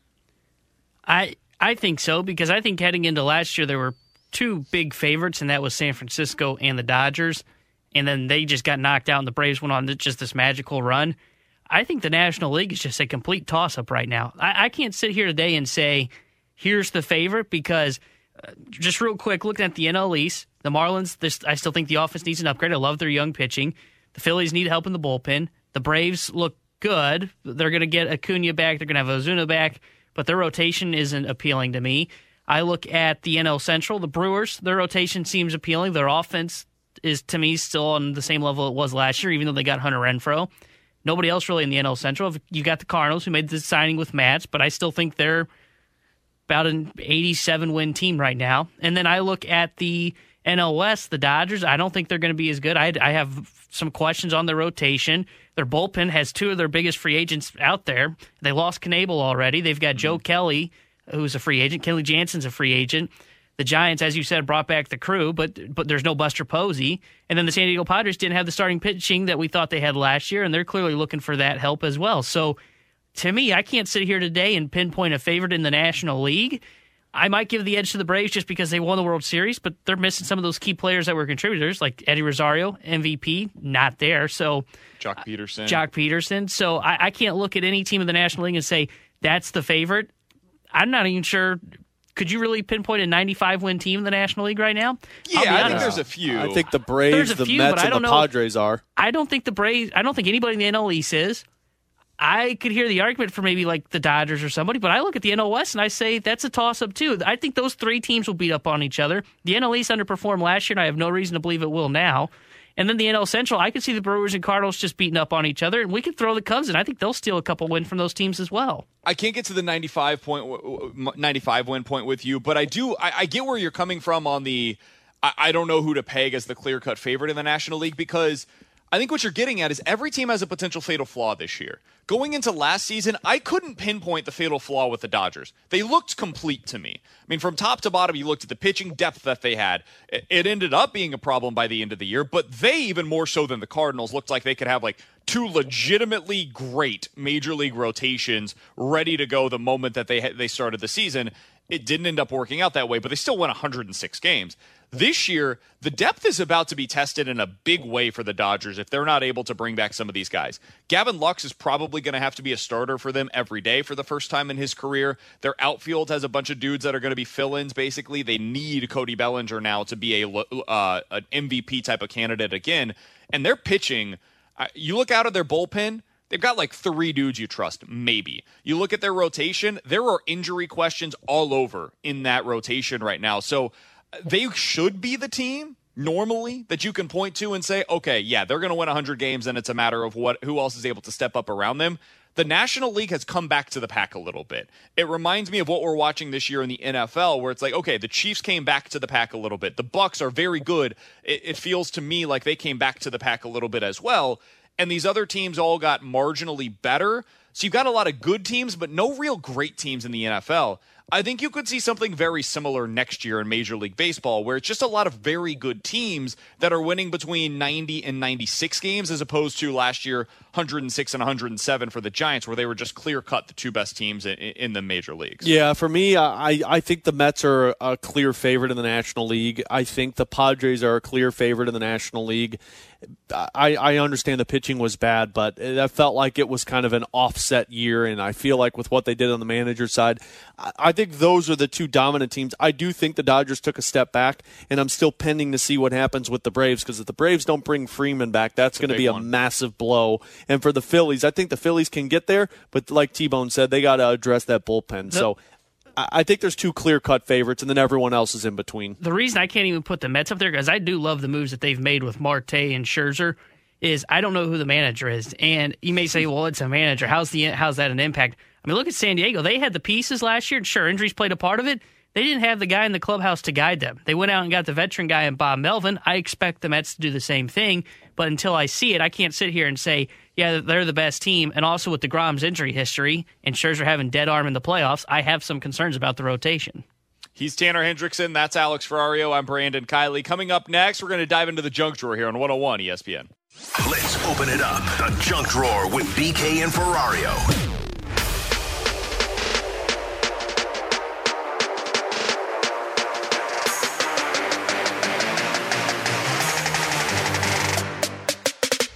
There are certain things in life that when you accomplish them, Alex, you should make sure that if you get something that's a certificate or a trophy or whatever it is, you should make sure that is prominently featured wherever you live. With Alex Ferrario and Tanner Hendrickson, I'm Brandon Kiley. Let's dive into the junk drawer here on 101 ESPN. If I were to win a Heisman Trophy, my Heisman Trophy would be the first thing you see whenever you walk into my house. Is this your way of telling T-Bone and I that you have a participation trophy of your kindergarten soccer team up in your house?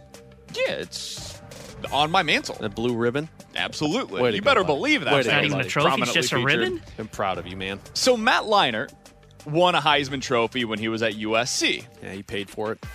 And if I were him, I would have that thing, you know, maybe it's above a fireplace, or I don't know, maybe it's literally on the table that's in my living room. So everybody that comes into my house, they got to see that next to my bed. Wherever. It's somewhere that I can see it regularly, but the reason I wouldn't want it next to my bed, I want everybody else to see that thing. I'm proud of that, right? Depends on how active you are. Where would you guess Matt Leinart is currently keeping his Heisman Trophy? In a box in his basement, probably. I was going to go on like a shelf in his bathroom. You guys aren't far off. According to him, he was on the Pat McAfee show. Mine was the basement, his was the bathroom. How the hell are we not far off? Because they're both relatively similar to where it's at. Bathroom, he said, basement. I don't have a spot for the Heisman, so it kind of just chills under some clothes in my closet. Can you imagine winning a Heisman Trophy? It is an elite group of people that have ever been in that same category with Matt Leinart. It keeps you relevant for the rest of your life for some people if you're able to accomplish that while you're in college. And his is just chilling in his closet. Are you kidding me? Under clothes, too. Oh, come on, man. The amount of disrespect. Maybe he actually is, you know, a good person and doesn't like to brag, you know? He's a humble guy. You guys wouldn't have it sitting out somewhere where everybody BK, can see? I'm a humble guy. If I won the Heisman, I'd sit here and be like, yeah, you know, it was my team. It was a team trophy. BK comes in here bragging about getting his license renewed. BK comes in here bragging about the ratings for the show, and I'm just like, hey, man, you know what? I'm happy. Number one midday show in town, man. Number one midday show in town. And I walk in and I say, you guys made this happen, by the way. No, BK walks in and says, I'm the reason that this happens. And I say, you know what? The listeners do great, but I want to just continue to be better. People between the ages of 25 and 54, they choose this show. I don't know why. I can't understand. I know why. It's usually the hate. This show more than any other in town in the month of November. How about that? I love our listeners so much. You guys are the absolute best. Do you have anything that is featured that's like, maybe it's for you, maybe it's your wife, but something that you guys have prominently featured in your house? It's an accomplishment, a certificate, a trophy, something of that that you. you proudly present to everybody in your house. Other than our college degrees, the one for me is the Stanley Cup ring, obviously, but it's in my basement. I don't have it like sitting out for everyone to see. I have it in my basement. When we're downstairs, people see it, but that's about it. Huh. Tanner, do you have anything? Yeah, but mine's back from like high school, so like I've got the chick magnet poster. I do have that. I should hang that up. He has that frame. It's the only thing he has in his apartment. I should hang that up above my bed frame. That's where that should go. No, the two that I have that I like to show is the all conference or the plaque for us winning the sectional that I got from when I was playing tennis in high school, which symbolized our undefeated season and getting to state. And then I've got something. It's like a piece of paper that I was all state my senior year as well. That's my stuff. So it's no Stanley Cup ring, but. Well, BK, you forgot about what we have both up in our houses. We're the home run champions from the softball home run tournament.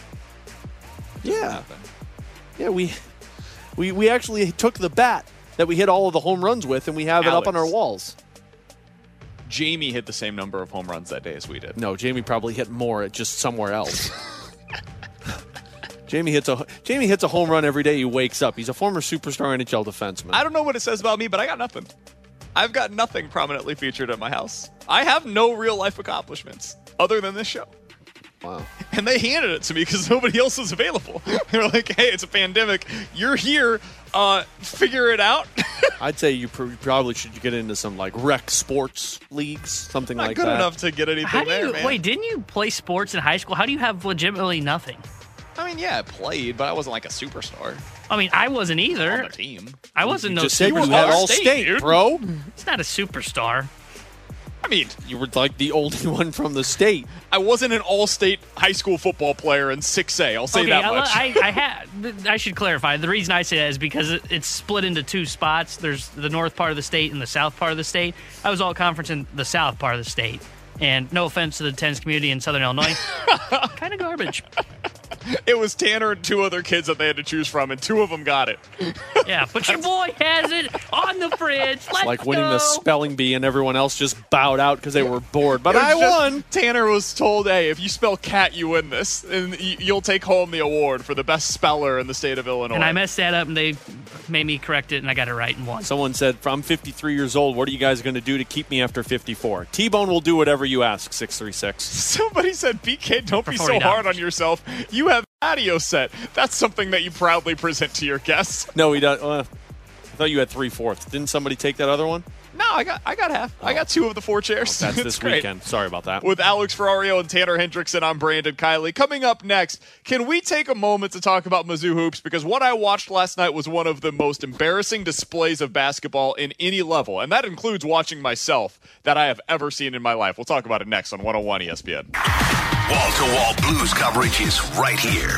101 ESPN is live from the Centene Community Ice Center. Brought to you by Bud Light and E&B Granite. Bernie Federko's only choice for granite countertops, cabinets, and flooring.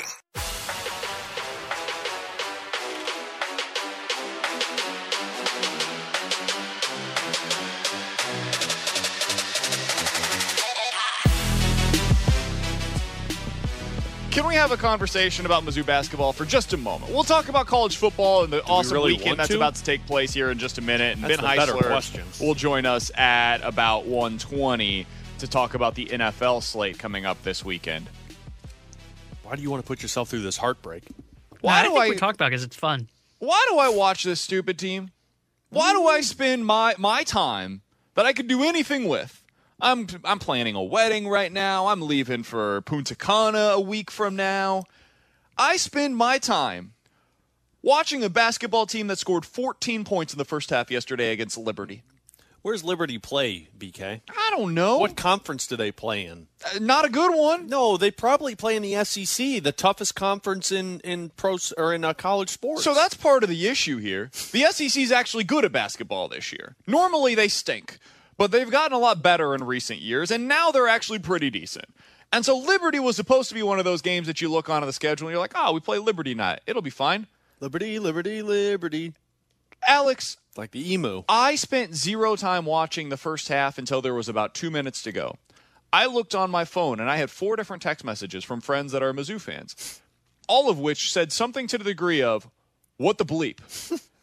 I had one friend that texted me that said, I want to stop watching this game, but I can't because it's just a car accident every time that Mizzou has the ball and they try to take it into transition. Alex, they had more turnovers in the first half than they had points scored. They had 15 turnovers in the first half. It was like watching Illinois basketball when it came to the ball handling now. Watch out now. The problem was at least Illinois scores. Oh. At least they know how to put the ball in the bucket every once in a while. That's my favorite team, the one that I watch every other night right now, they can't score, dude. It's like six of their first 8 games, they've scored 25 points or fewer in the first half. That's impossible. You can't do that twice in a season, much less 6 of your first 8 games. I'm out. I am no longer a Mizzou basketball fan for the rest of this season. I can't do it anymore, So you're done. I can't watch this team. So you're rooting for the Jayhawks then? No, don't say that. I'm out. I'm not out. Who are you rooting for then? I'm joining Tanner's bandwagon. Well, they're not that great either. Get off my bandwagon. They're not that great either. You're a BKO waiting to happen. A lot of turnovers. I can't do this. I can't do it. Let me ask you this, BK. I can't spend my time watching a team that they scored fewer points than they played minutes. You're right. In the game in the first half. You're right. Half. Your time is way too valuable. Let me ask you this.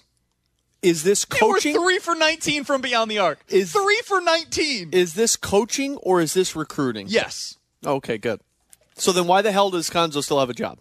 Man, he's got $6 million as a buyout. But if you're Mizzou, and that is the product, wouldn't you just say, look, we got to just take our losses here and we got to get something?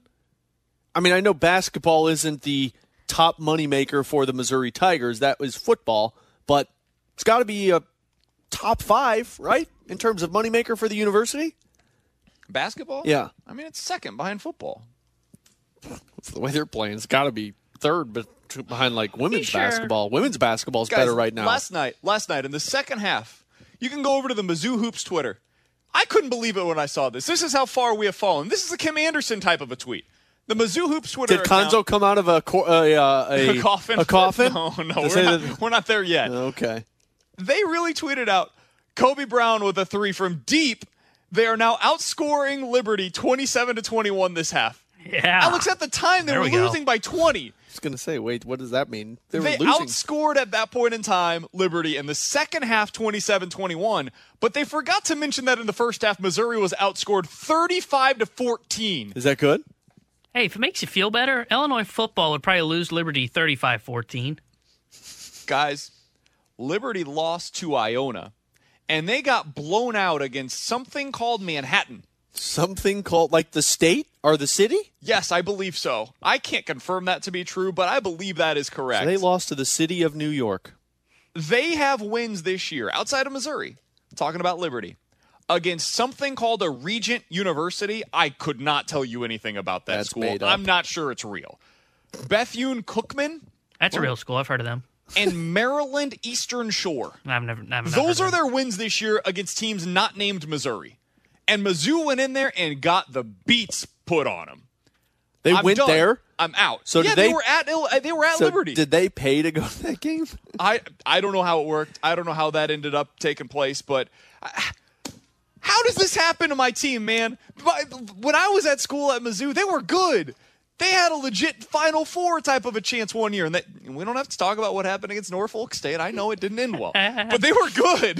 They were good, man. Could be good all what you happened want, but when to you my choke, team? Why? This is as bad as the Kim Anderson era. BK. No, this might be worse. Dude, it is as worse. Bad. It might be worse. Hey, it's fine. I love Konzo. Konzo was supposed to be the guy. All this was, BK. Brian Kelly's the guy. Hey, deep breaths. All this was just a bad day. Because you had a bad day. You take one down. Great song. Daniel Powder just doesn't get enough credit for this one-hit wonder. Sing a sad song, BK. Does Maryland have a Western Shore? No, there's only an Eastern Shore. Probably because the Eastern Shore have to specify. They could have just been Maryland Shore. They could have. The Eastern Shore has all of the talent. If Mizzou played the Western Shore, they'd probably win that game. The Western Shore is on. Sure. It's landlocked, man. It's the same thing. Right? I am so ready for the bragging rights game. It's going to be enjoyable this year. It's not even going to be a bragging rights. It's just going to be a rights game. Guys, they play Kansas this year. They play it's going to be so bad. My God, I can't wait for that. It's my wedding night. Oh. It's the night of my wedding. Oh, wait, can we have it on, or are you just going to ignore it because it'll bring cool such... We put you may cry at the wedding if that game's on. Oh, that will be forbidden. I got $25 as BK cries at the wedding before the TV comes out. BK seems like a crier. I mean, he's crying right now, if that tells you anything. Oh, yeah. Their upcoming games are against Kansas, Utah, Illinois, Kentucky.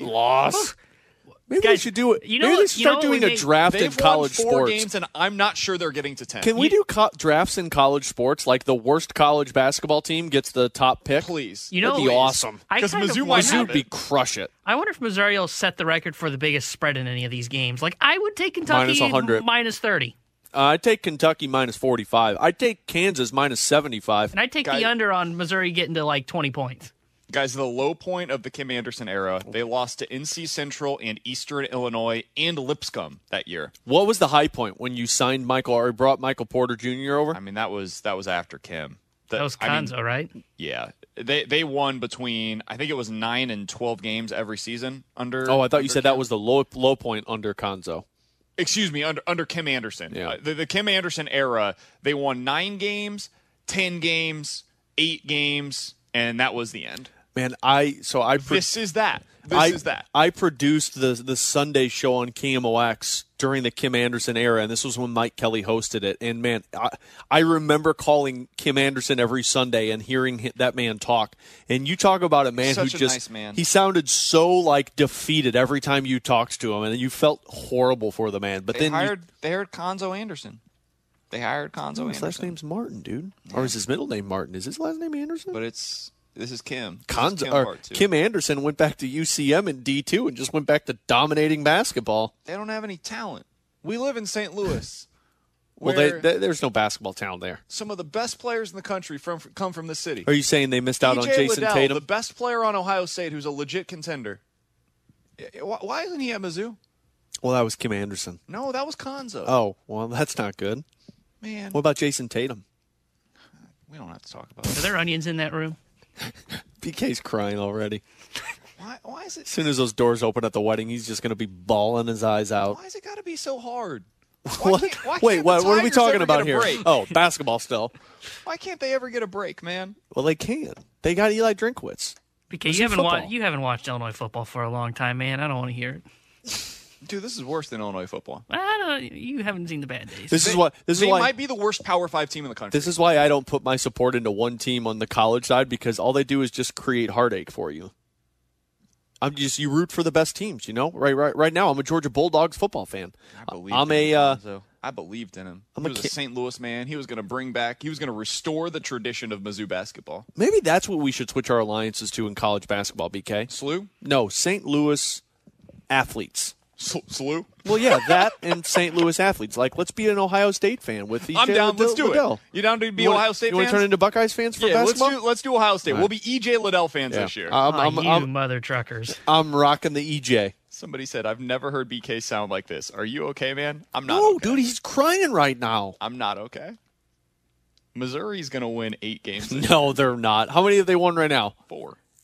You think they've got 5 more in it? If you set it at 8, I'd put the under. I don't know. They may not win another game. Show me the other 4 wins they're going to have. Ben Heisler's going to console us next. You had a bad day. You had a bad day. We're back to more exclusive Blues talk. 101 ESPN is live from the Centene Community Ice Center. Brought to you by Bud Light and E&B Granite. Bernie Federko's only choice for granite countertops, cabinets, and flooring. With Alex Ferrario and Tanner Hendrickson, I'm Brandon Kiley. It's BK and Ferrario on 101 ESPN. I'm all right. Dude, stop crying about it already. Brian, did you go get him tissues or no? No, he needs to band up here, man. It's okay. I'm all right. Missouri basketball has me down a little bit today, but I'm going to be okay. Seriously. And our next guest is going to help me out. They won't win 7 games. Or 5. They're at 4. They're going to win another game this year, Tanner. Are we sure? Nice. I don't know. My guy, Ben Heisler, via the Brown and Crouppen Celebrity Line, joining us now. He's the managing editor for BetSided. You can follow him on Twitter, @BennyHeiss. Heiss, coming into this season, you had high hopes for your football team. It was Indiana, the University of Indiana. You told me I should bet on them against Iowa because they had all this returning production coming back, and they ended up winning 2 games this year. So you understand the hurt that I am feeling right now as a Mizzou fan that had a little bit of hope after their first game this season, and now all of that is washed away as I watch a repeat of the Kim Anderson era 2.0. How do I cope with this? How did you cope with Indiana? How do I cope with Mizzou this year? Well, I had 2 screaming children running around, so I was doing that. It's a great coping mechanism. I was going to say, don't do that, but it will make you forget about the struggles of a team that has long broken your heart year after year after year. And you also have to remember, too, I grew up in Chicago as a Cub fan, so like this heartbreak of consistency is something that I'm very, very familiar with. So nice. I'm a Mizzou fan. You think I'm not used to that? You know what? That's a perfectly fair point. But again, I think there's a little bit of kindred spirits from the Mizzou family and the Indiana family, and I think the only time that those paths crossed was the one time that Indiana came into Faroe Field and beat them, and I happened to be at that game, so I was able to talk a little stuff, but it didn't end up working out for very long. So I would just say, listen, you got some exciting things happening in your life. By the time you kind of realize everything that's gone through, the season will be over, and then you can start thinking about next year and have several months of optimism ahead. Heiss, I think that's great advice. So I think BK should just have a baby with Kara so that they don't have to worry about the Mizzou basketball anymore. This stupid team's playing Kansas this year. Of all times to restore that rivalry, they had to do it now. Heiss, let's do this. Let's see if we can make BK cry anymore. Tell me why the Denver Broncos are going to beat the Kansas City Chiefs this weekend. I don't think they're going to beat the Kansas City Chiefs, but I would be stunned if they do not cover against the Kansas City Chiefs. Have you guys seen the numbers on Teddy Bridgewater in these types of scenarios? They're flat out ridiculous. I think he's 20-5 as a road underdog, and I think he's only lost twice against the spread in about 14 games as a road underdog of 3 or more points. The guy is absolutely incredible when it comes to covering the spread. And Denver, for as inconsistent as they've been, you still have to look at Kansas City and say, even though the defense has been a little bit better, they're still the team that has some noticeable flaws. They're still a team that is struggling to find some consistent identity in the run game. Denver's been very good at shutting down the passes of late. I think it's going to be a little bit of a slot fest. You have winds that could get up to upwards of 10 to 15 miles per hour. The total in this game is not typical of what we would see for a Kansas City Chiefs game. It's sitting around 47. It's down from 48. So I think you're going to see a defensive battle. The Chiefs ultimately win. Andy Reid's 19-3 coming off the bye straight up, but he's only 6-6 over his last 12 games off the bye against the spread. So I think you're seeing a close game. Kansas City ultimately wins because, you know, they keep finding ways to beat Denver. They've done it 6 consecutive times since 2015. But, yeah, no cries for BK as long as he's not betting on Kansas City. Let's be honest. Kansas City always has teams cover against them this season. That's a fair point. They have not been great against the spread for a little while now. I think they're going to win that one, Heiss, and this year in the NFL, all they've got to do is win because style points don't matter. Too many teams are losing these games against opponents that they have not or they should not be losing to. I did want to ask you about one of the games on that I'm most excited for on Sunday, and that's Chargers going into Cincinnati to play against the Bengals. Bengals are a 3-point home favorite in this one, which basically means Vegas is telling you, hey, it's the 3 points for being at home. We think these teams are basically the same. Do you have a lean on which side you like between the Chargers and the Bengals? Yes, but only because I feel like too many people are on the Bengals, and the number moved from 2.5 up to 3 fairly quickly, and that's been where it stood over the last, you know, couple of days. We know the recipe for success for the Bengals this year. It's been run through Joe Mixon, open up passing avenues for Burrow to find Jamar Chase deep. The different thing is that Burrow has actually been very turnover-prone this year. He's thrown 12 interceptions. That's tied for second most in the league. And you also know the caveat for success against the Chargers is to run the ball. So it just seems so natural that the Bengals would do what they do best and run the ball effectively against the Chargers team that's been bottom 3 at stopping the run all season long. But the Chargers are one of those teams where just when you kind of think you figured them out, they go ahead and zag while everybody else is zagging. I think Herbert ends up having a pretty nice day. I think both the quarterbacks are going to be in line for a bit of a shootout just because they're going to game plan for the other way around, and it's not going to work. I think you're going to have a lot of stacked boxes in this game.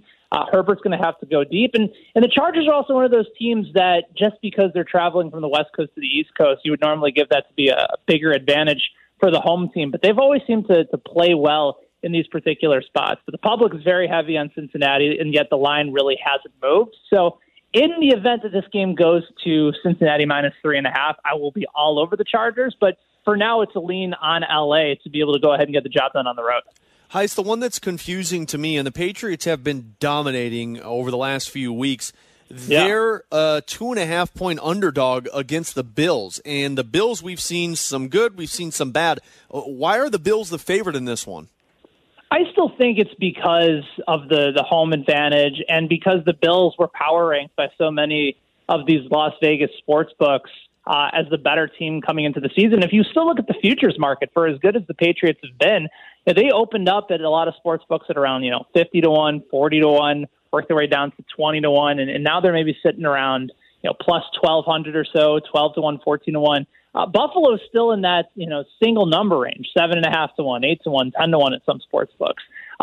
They've been up and down, and there have been times where they have looked like complete trash on the offensive side of the ball. Josh Allen has thrown some bad interceptions, but they've also had games where they've looked like the best team in the NFL. I think they're looking at it from the perspective of, if this game was in New England, the Patriots would probably be favored by 2.5 or 3. And again, that's also something to consider as well, guys, that even though you still have the aspect of home field advantage, road teams have actually been better both straight up and against the spread this year. Against the spread, they're covering at about a 58% clip, and underdogs against the spread this year are covering right around 57%.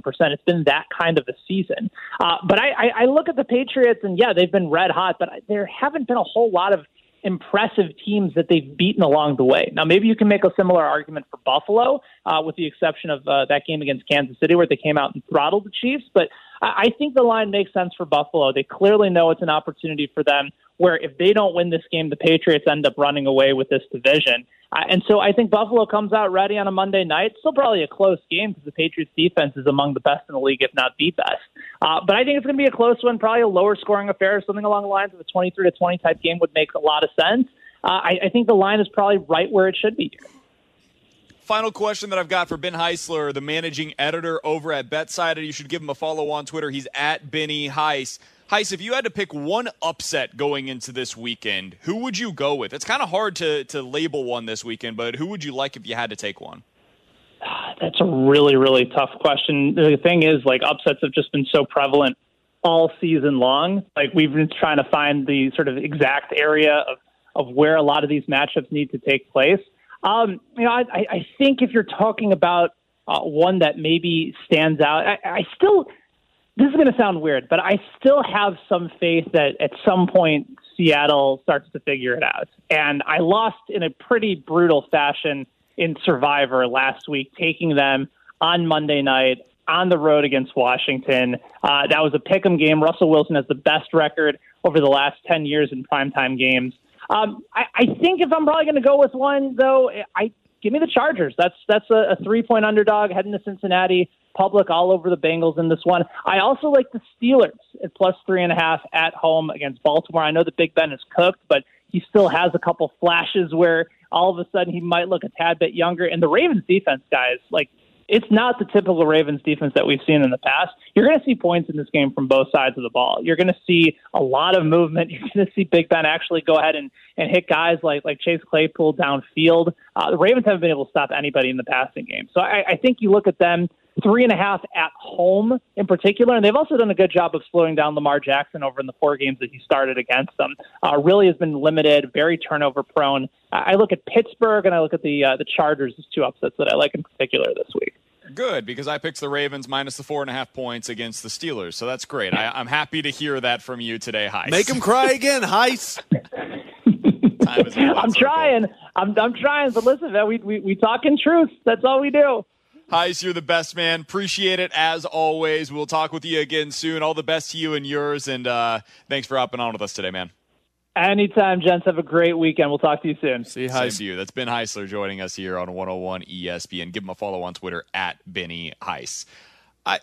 I just can't. I can't bring myself to believe in Big Ben at this point. No, God, no. And it's not just Big Ben. Over. It's the offensive line too. It's his weapons. I just don't believe in that team anymore. Yeah, defense is awesome. defense is very good, but I'm just out on the Steelers as a team that can beat anybody that's a quality opponent. Like, if we can just put Minkah Fitzpatrick and T.J. Watt on another team, it'd be perfect. Yeah, let's bring them over to the Chiefs. It'll be great. No, I was thinking more the Broncos. With Alex Ferrario and Tanner Hendrickson, I'm Brandon Kiley. Coming up next, 65780 is the Air Comfort Service text line. You give us four options. We will tell you which one's got to go. It's my last time playing this game for a few weeks, Alex. One got to go coming up next. This is BK and Ferrario. Time now for One's Gotta Go. We offer up the talking points, and you get to pick which one's gotta go on 101 ESPN.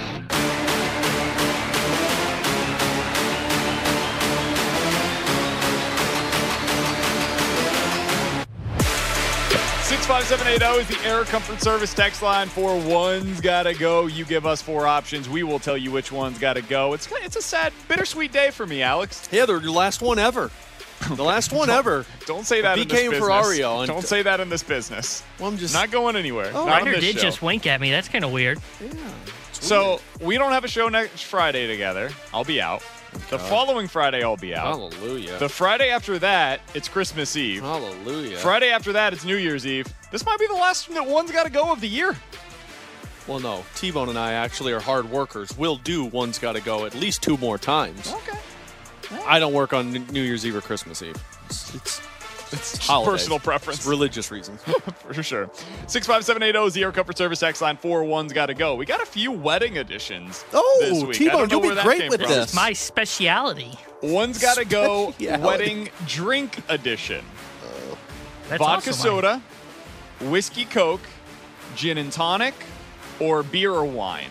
Vodka soda, whiskey Coke, gin and tonic, or beer or wine. One's got to go. Only thing I will have at your wedding is whiskey and Coke. So vodka. I think the beer and wine have to go at the weddings because, like for me, I'm usually like if there's a open bar with high end liquor, I'm going liquor there, and I like me some vodka, some Jack. I don't like tequila at weddings. Tequila makes my clothes come off. Isn't that a good thing? It's a country song. I know you don't get it. Beer and wine got to go. I'm actually concerned your clothes are coming off at the wedding now. They might.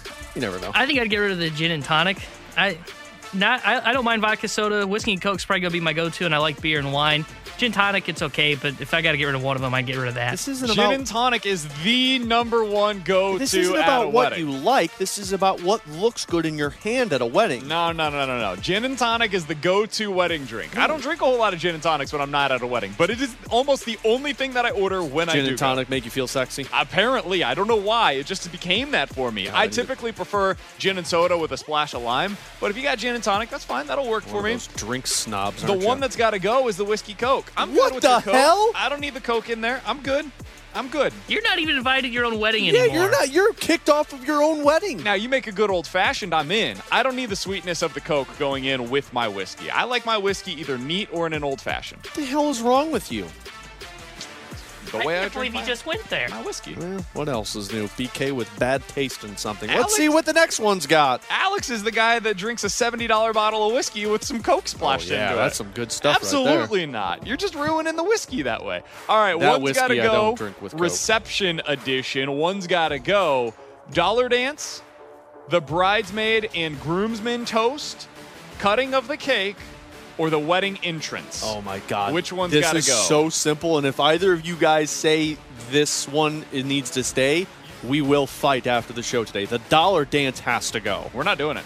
It is the, and I apologize if I offend anybody here, but this is my opinion.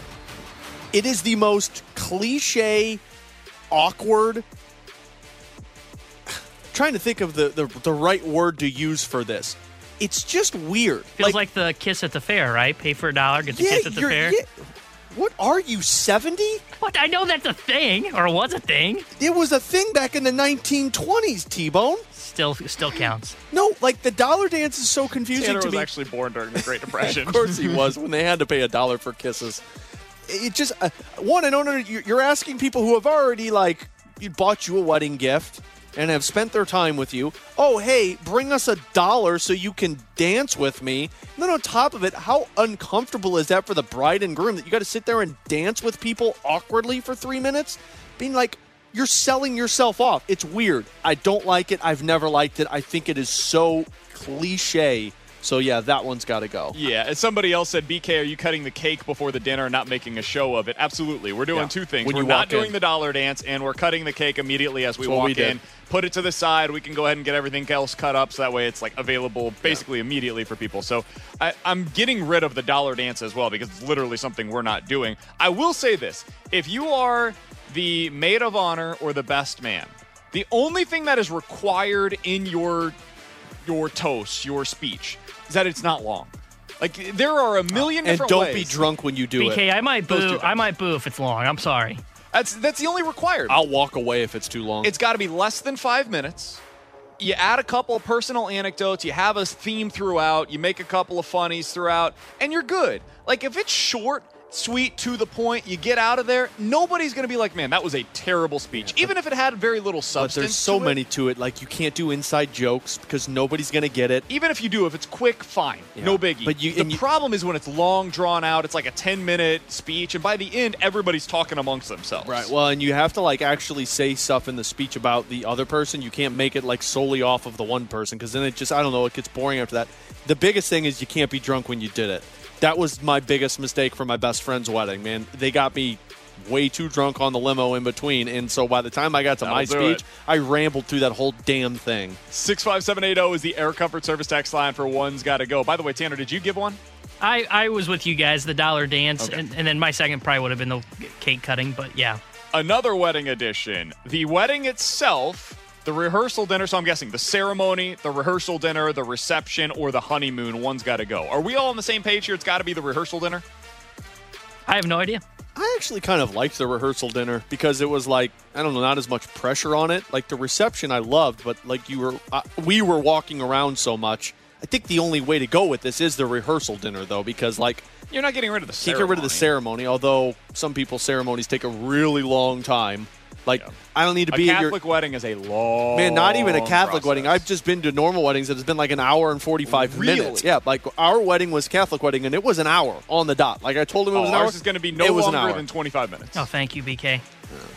Well, see, in and out, man. That's our process. In and out. Honeymoon 2? No, honeymoon 6 days. Whoa. In, stay for a while. Yeah. Then leave. Okay. Honeymoon, we're going to Dominican, and we're staying there for a while. Should probably consider staying down there for like a month or so.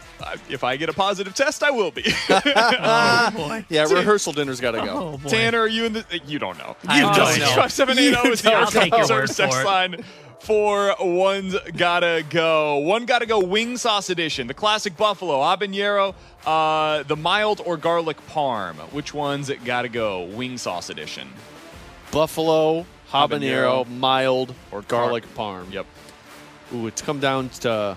See, I think it's mild. I don't see the point of mild buffalo wings. Like, if you're gonna go buffalo wings, do the buffalo sauce, or do the garlic parm. Don't do the mild. Habanero's a little too hot for my liking, but some people enjoy it. Mild's got to go. I don't understand the point of it. Just give me a bland wing then. I'm with you. Garlic parm is trash. What the hell, dude? You're Italian. Trash. The two things that Italian live their life off of is garlic and Parmesan. Yeah. What is wrong with you? It's not a wing.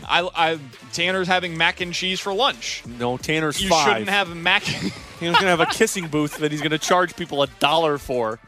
Tanner should not have ice cream that is mac and cheese flavored. Some things just aren't meant to be. I don't need garlic. How are you going to compare mac and cheese flavored? The same thing. You're going to compare garlic parm wings to mac and cheese ice cream? Yeah, it's the same thing. Some things just aren't meant to go together. What is wrong with certain you? Flavors. Okay. I don't want garlic Parmesan ice cream. You know what? Take Monday and Tuesday off. How did we get to ice cream? I'm so lost how we got to that part of the conversation. It's a flavoring. That's what it is. Nobody would ever make a mac and cheese flavored ice cream. They might try to make a mac and cheese flavored wing sauce just like they did with garlic Parmesan. Nobody asked for that. That's for the people that just prefer to put nacho cheese on everything and just put some cheese on it and it's delicious. garlic parm wings are good. T-Bone, correct this man. No, yeah, Miles the answer here for sure because it's just Tanner's the one that you want to back you up. He's the one that's getting mac and cheese today for lunch. Eat mac and cheese. Said he left his Doritos at home. Look, you don't have to be jealous about the 5-star meal I'm going to have after the show here. For a mac and cheese with your week-old hot dog. It's going to be great. I think my 9-month-old is starting mac and cheese soon. They've got the same palate. They do, actually. She knows what's up. Somebody said, speaking of Tanner, do you guys think that they're going to try to accidentally seat him at the kids' table for BK's wedding? No, kids aren't allowed at the wedding because you know BK. I'd be at my own table. That is true. We did no child wedding. Blank them kids. With Alex Ferrario and Tanner Hendrickson, I'm Brandon Kiley. We'll cross things over with the Fast Lane coming up next. Wall-to-wall Blues coverage is right here. 101 ESPN is live from the Centene Community Ice Center. Brought to you by Bud Light and E&B Granite. Bernie Federko's only choice for granite countertops, cabinets, and flooring.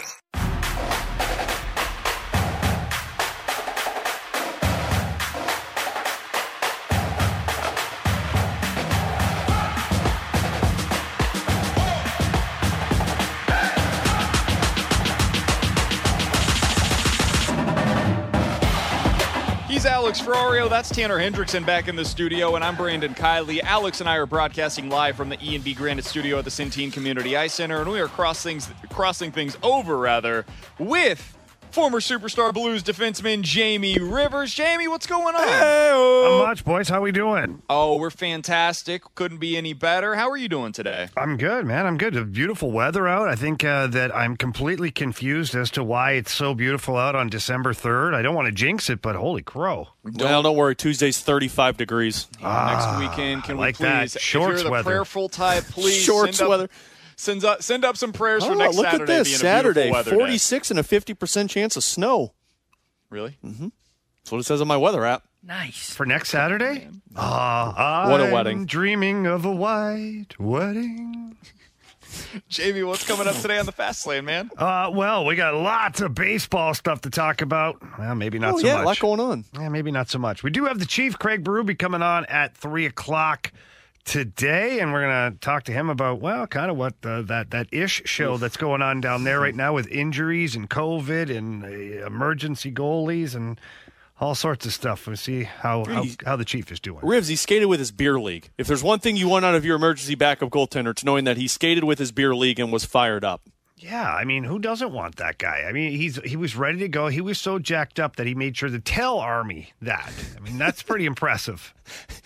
I can only imagine what the phone call was or the talk was face-to-face with Army Berube and the guy, and he was like, yeah, guys, I skated with my beer league. I'm fired up, ready to go. And Army's like, that's good. Hopefully you don't see the ice. Yeah, we hope you never have to see the ice for this team. We're going to ask Chief today, like, what circumstance does that guy get in last night? Like, Barton, obviously not an injury and something like that, but if even an injury, Ribs, if Husso had one leg, he's going out there. There's no way, because you don't know what you got coming back. Like Charlie Lindgren, you're forced to do. I would be, if I got down by 3 or 4 goals, and let's say Husso's got a bad groin or tweaked something. Hey, E-Bug, beer league buddy, you're going in, man. Welcome you are going to be the sacrificial lamb. That was better than Tanner's gobble, Ribs. Oh, well. Oh, yeah. Huh. Tanner said gobble, gobble, gobble. That's I got good. Put on the spot. There's too much pressure. You literally went for the generic gobble, gobble. That's what he said. Really? That's really good, though. Try again. Try again. I can't handle it. But get into character. Do it, Tanner. Okay? Pretend you're a turkey. Close your eyes. It's not turkey season anymore. It is. It always is. It's 71 degrees outside. It's turkey season. Tanner, close your eyes. Okay. Pretend I'm not here. Okay. Now you are a turkey. Okay. Okay. Why the hell am I actually doing this? Hunted right now. BK is hunting you with a butter knife. Oh, then I'm not scared. Okay. Butter. Let's get your true turkey noise. Jamie's hunting you. I would never do such a thing. Now I'm terrified. And I might if you don't do this properly. Come on, Tanner. Get it from your belly all the way up. Let's get it. What was that? Was that an offside call? Did he just roll his R? I don't know what just happened. What's coming up on the Fast Lane? Watching Berube. You've got Berube. Yeah, it's going to be great. I can't wait. We're not going to do that noise, whatever that was. Good Lord. We will talk to you guys soap opera on Monday at 11. For Alex Ferrario and Tanner Hendrickson, I'm Brandon Kiley. Have a good week, and Fastlane coming up next.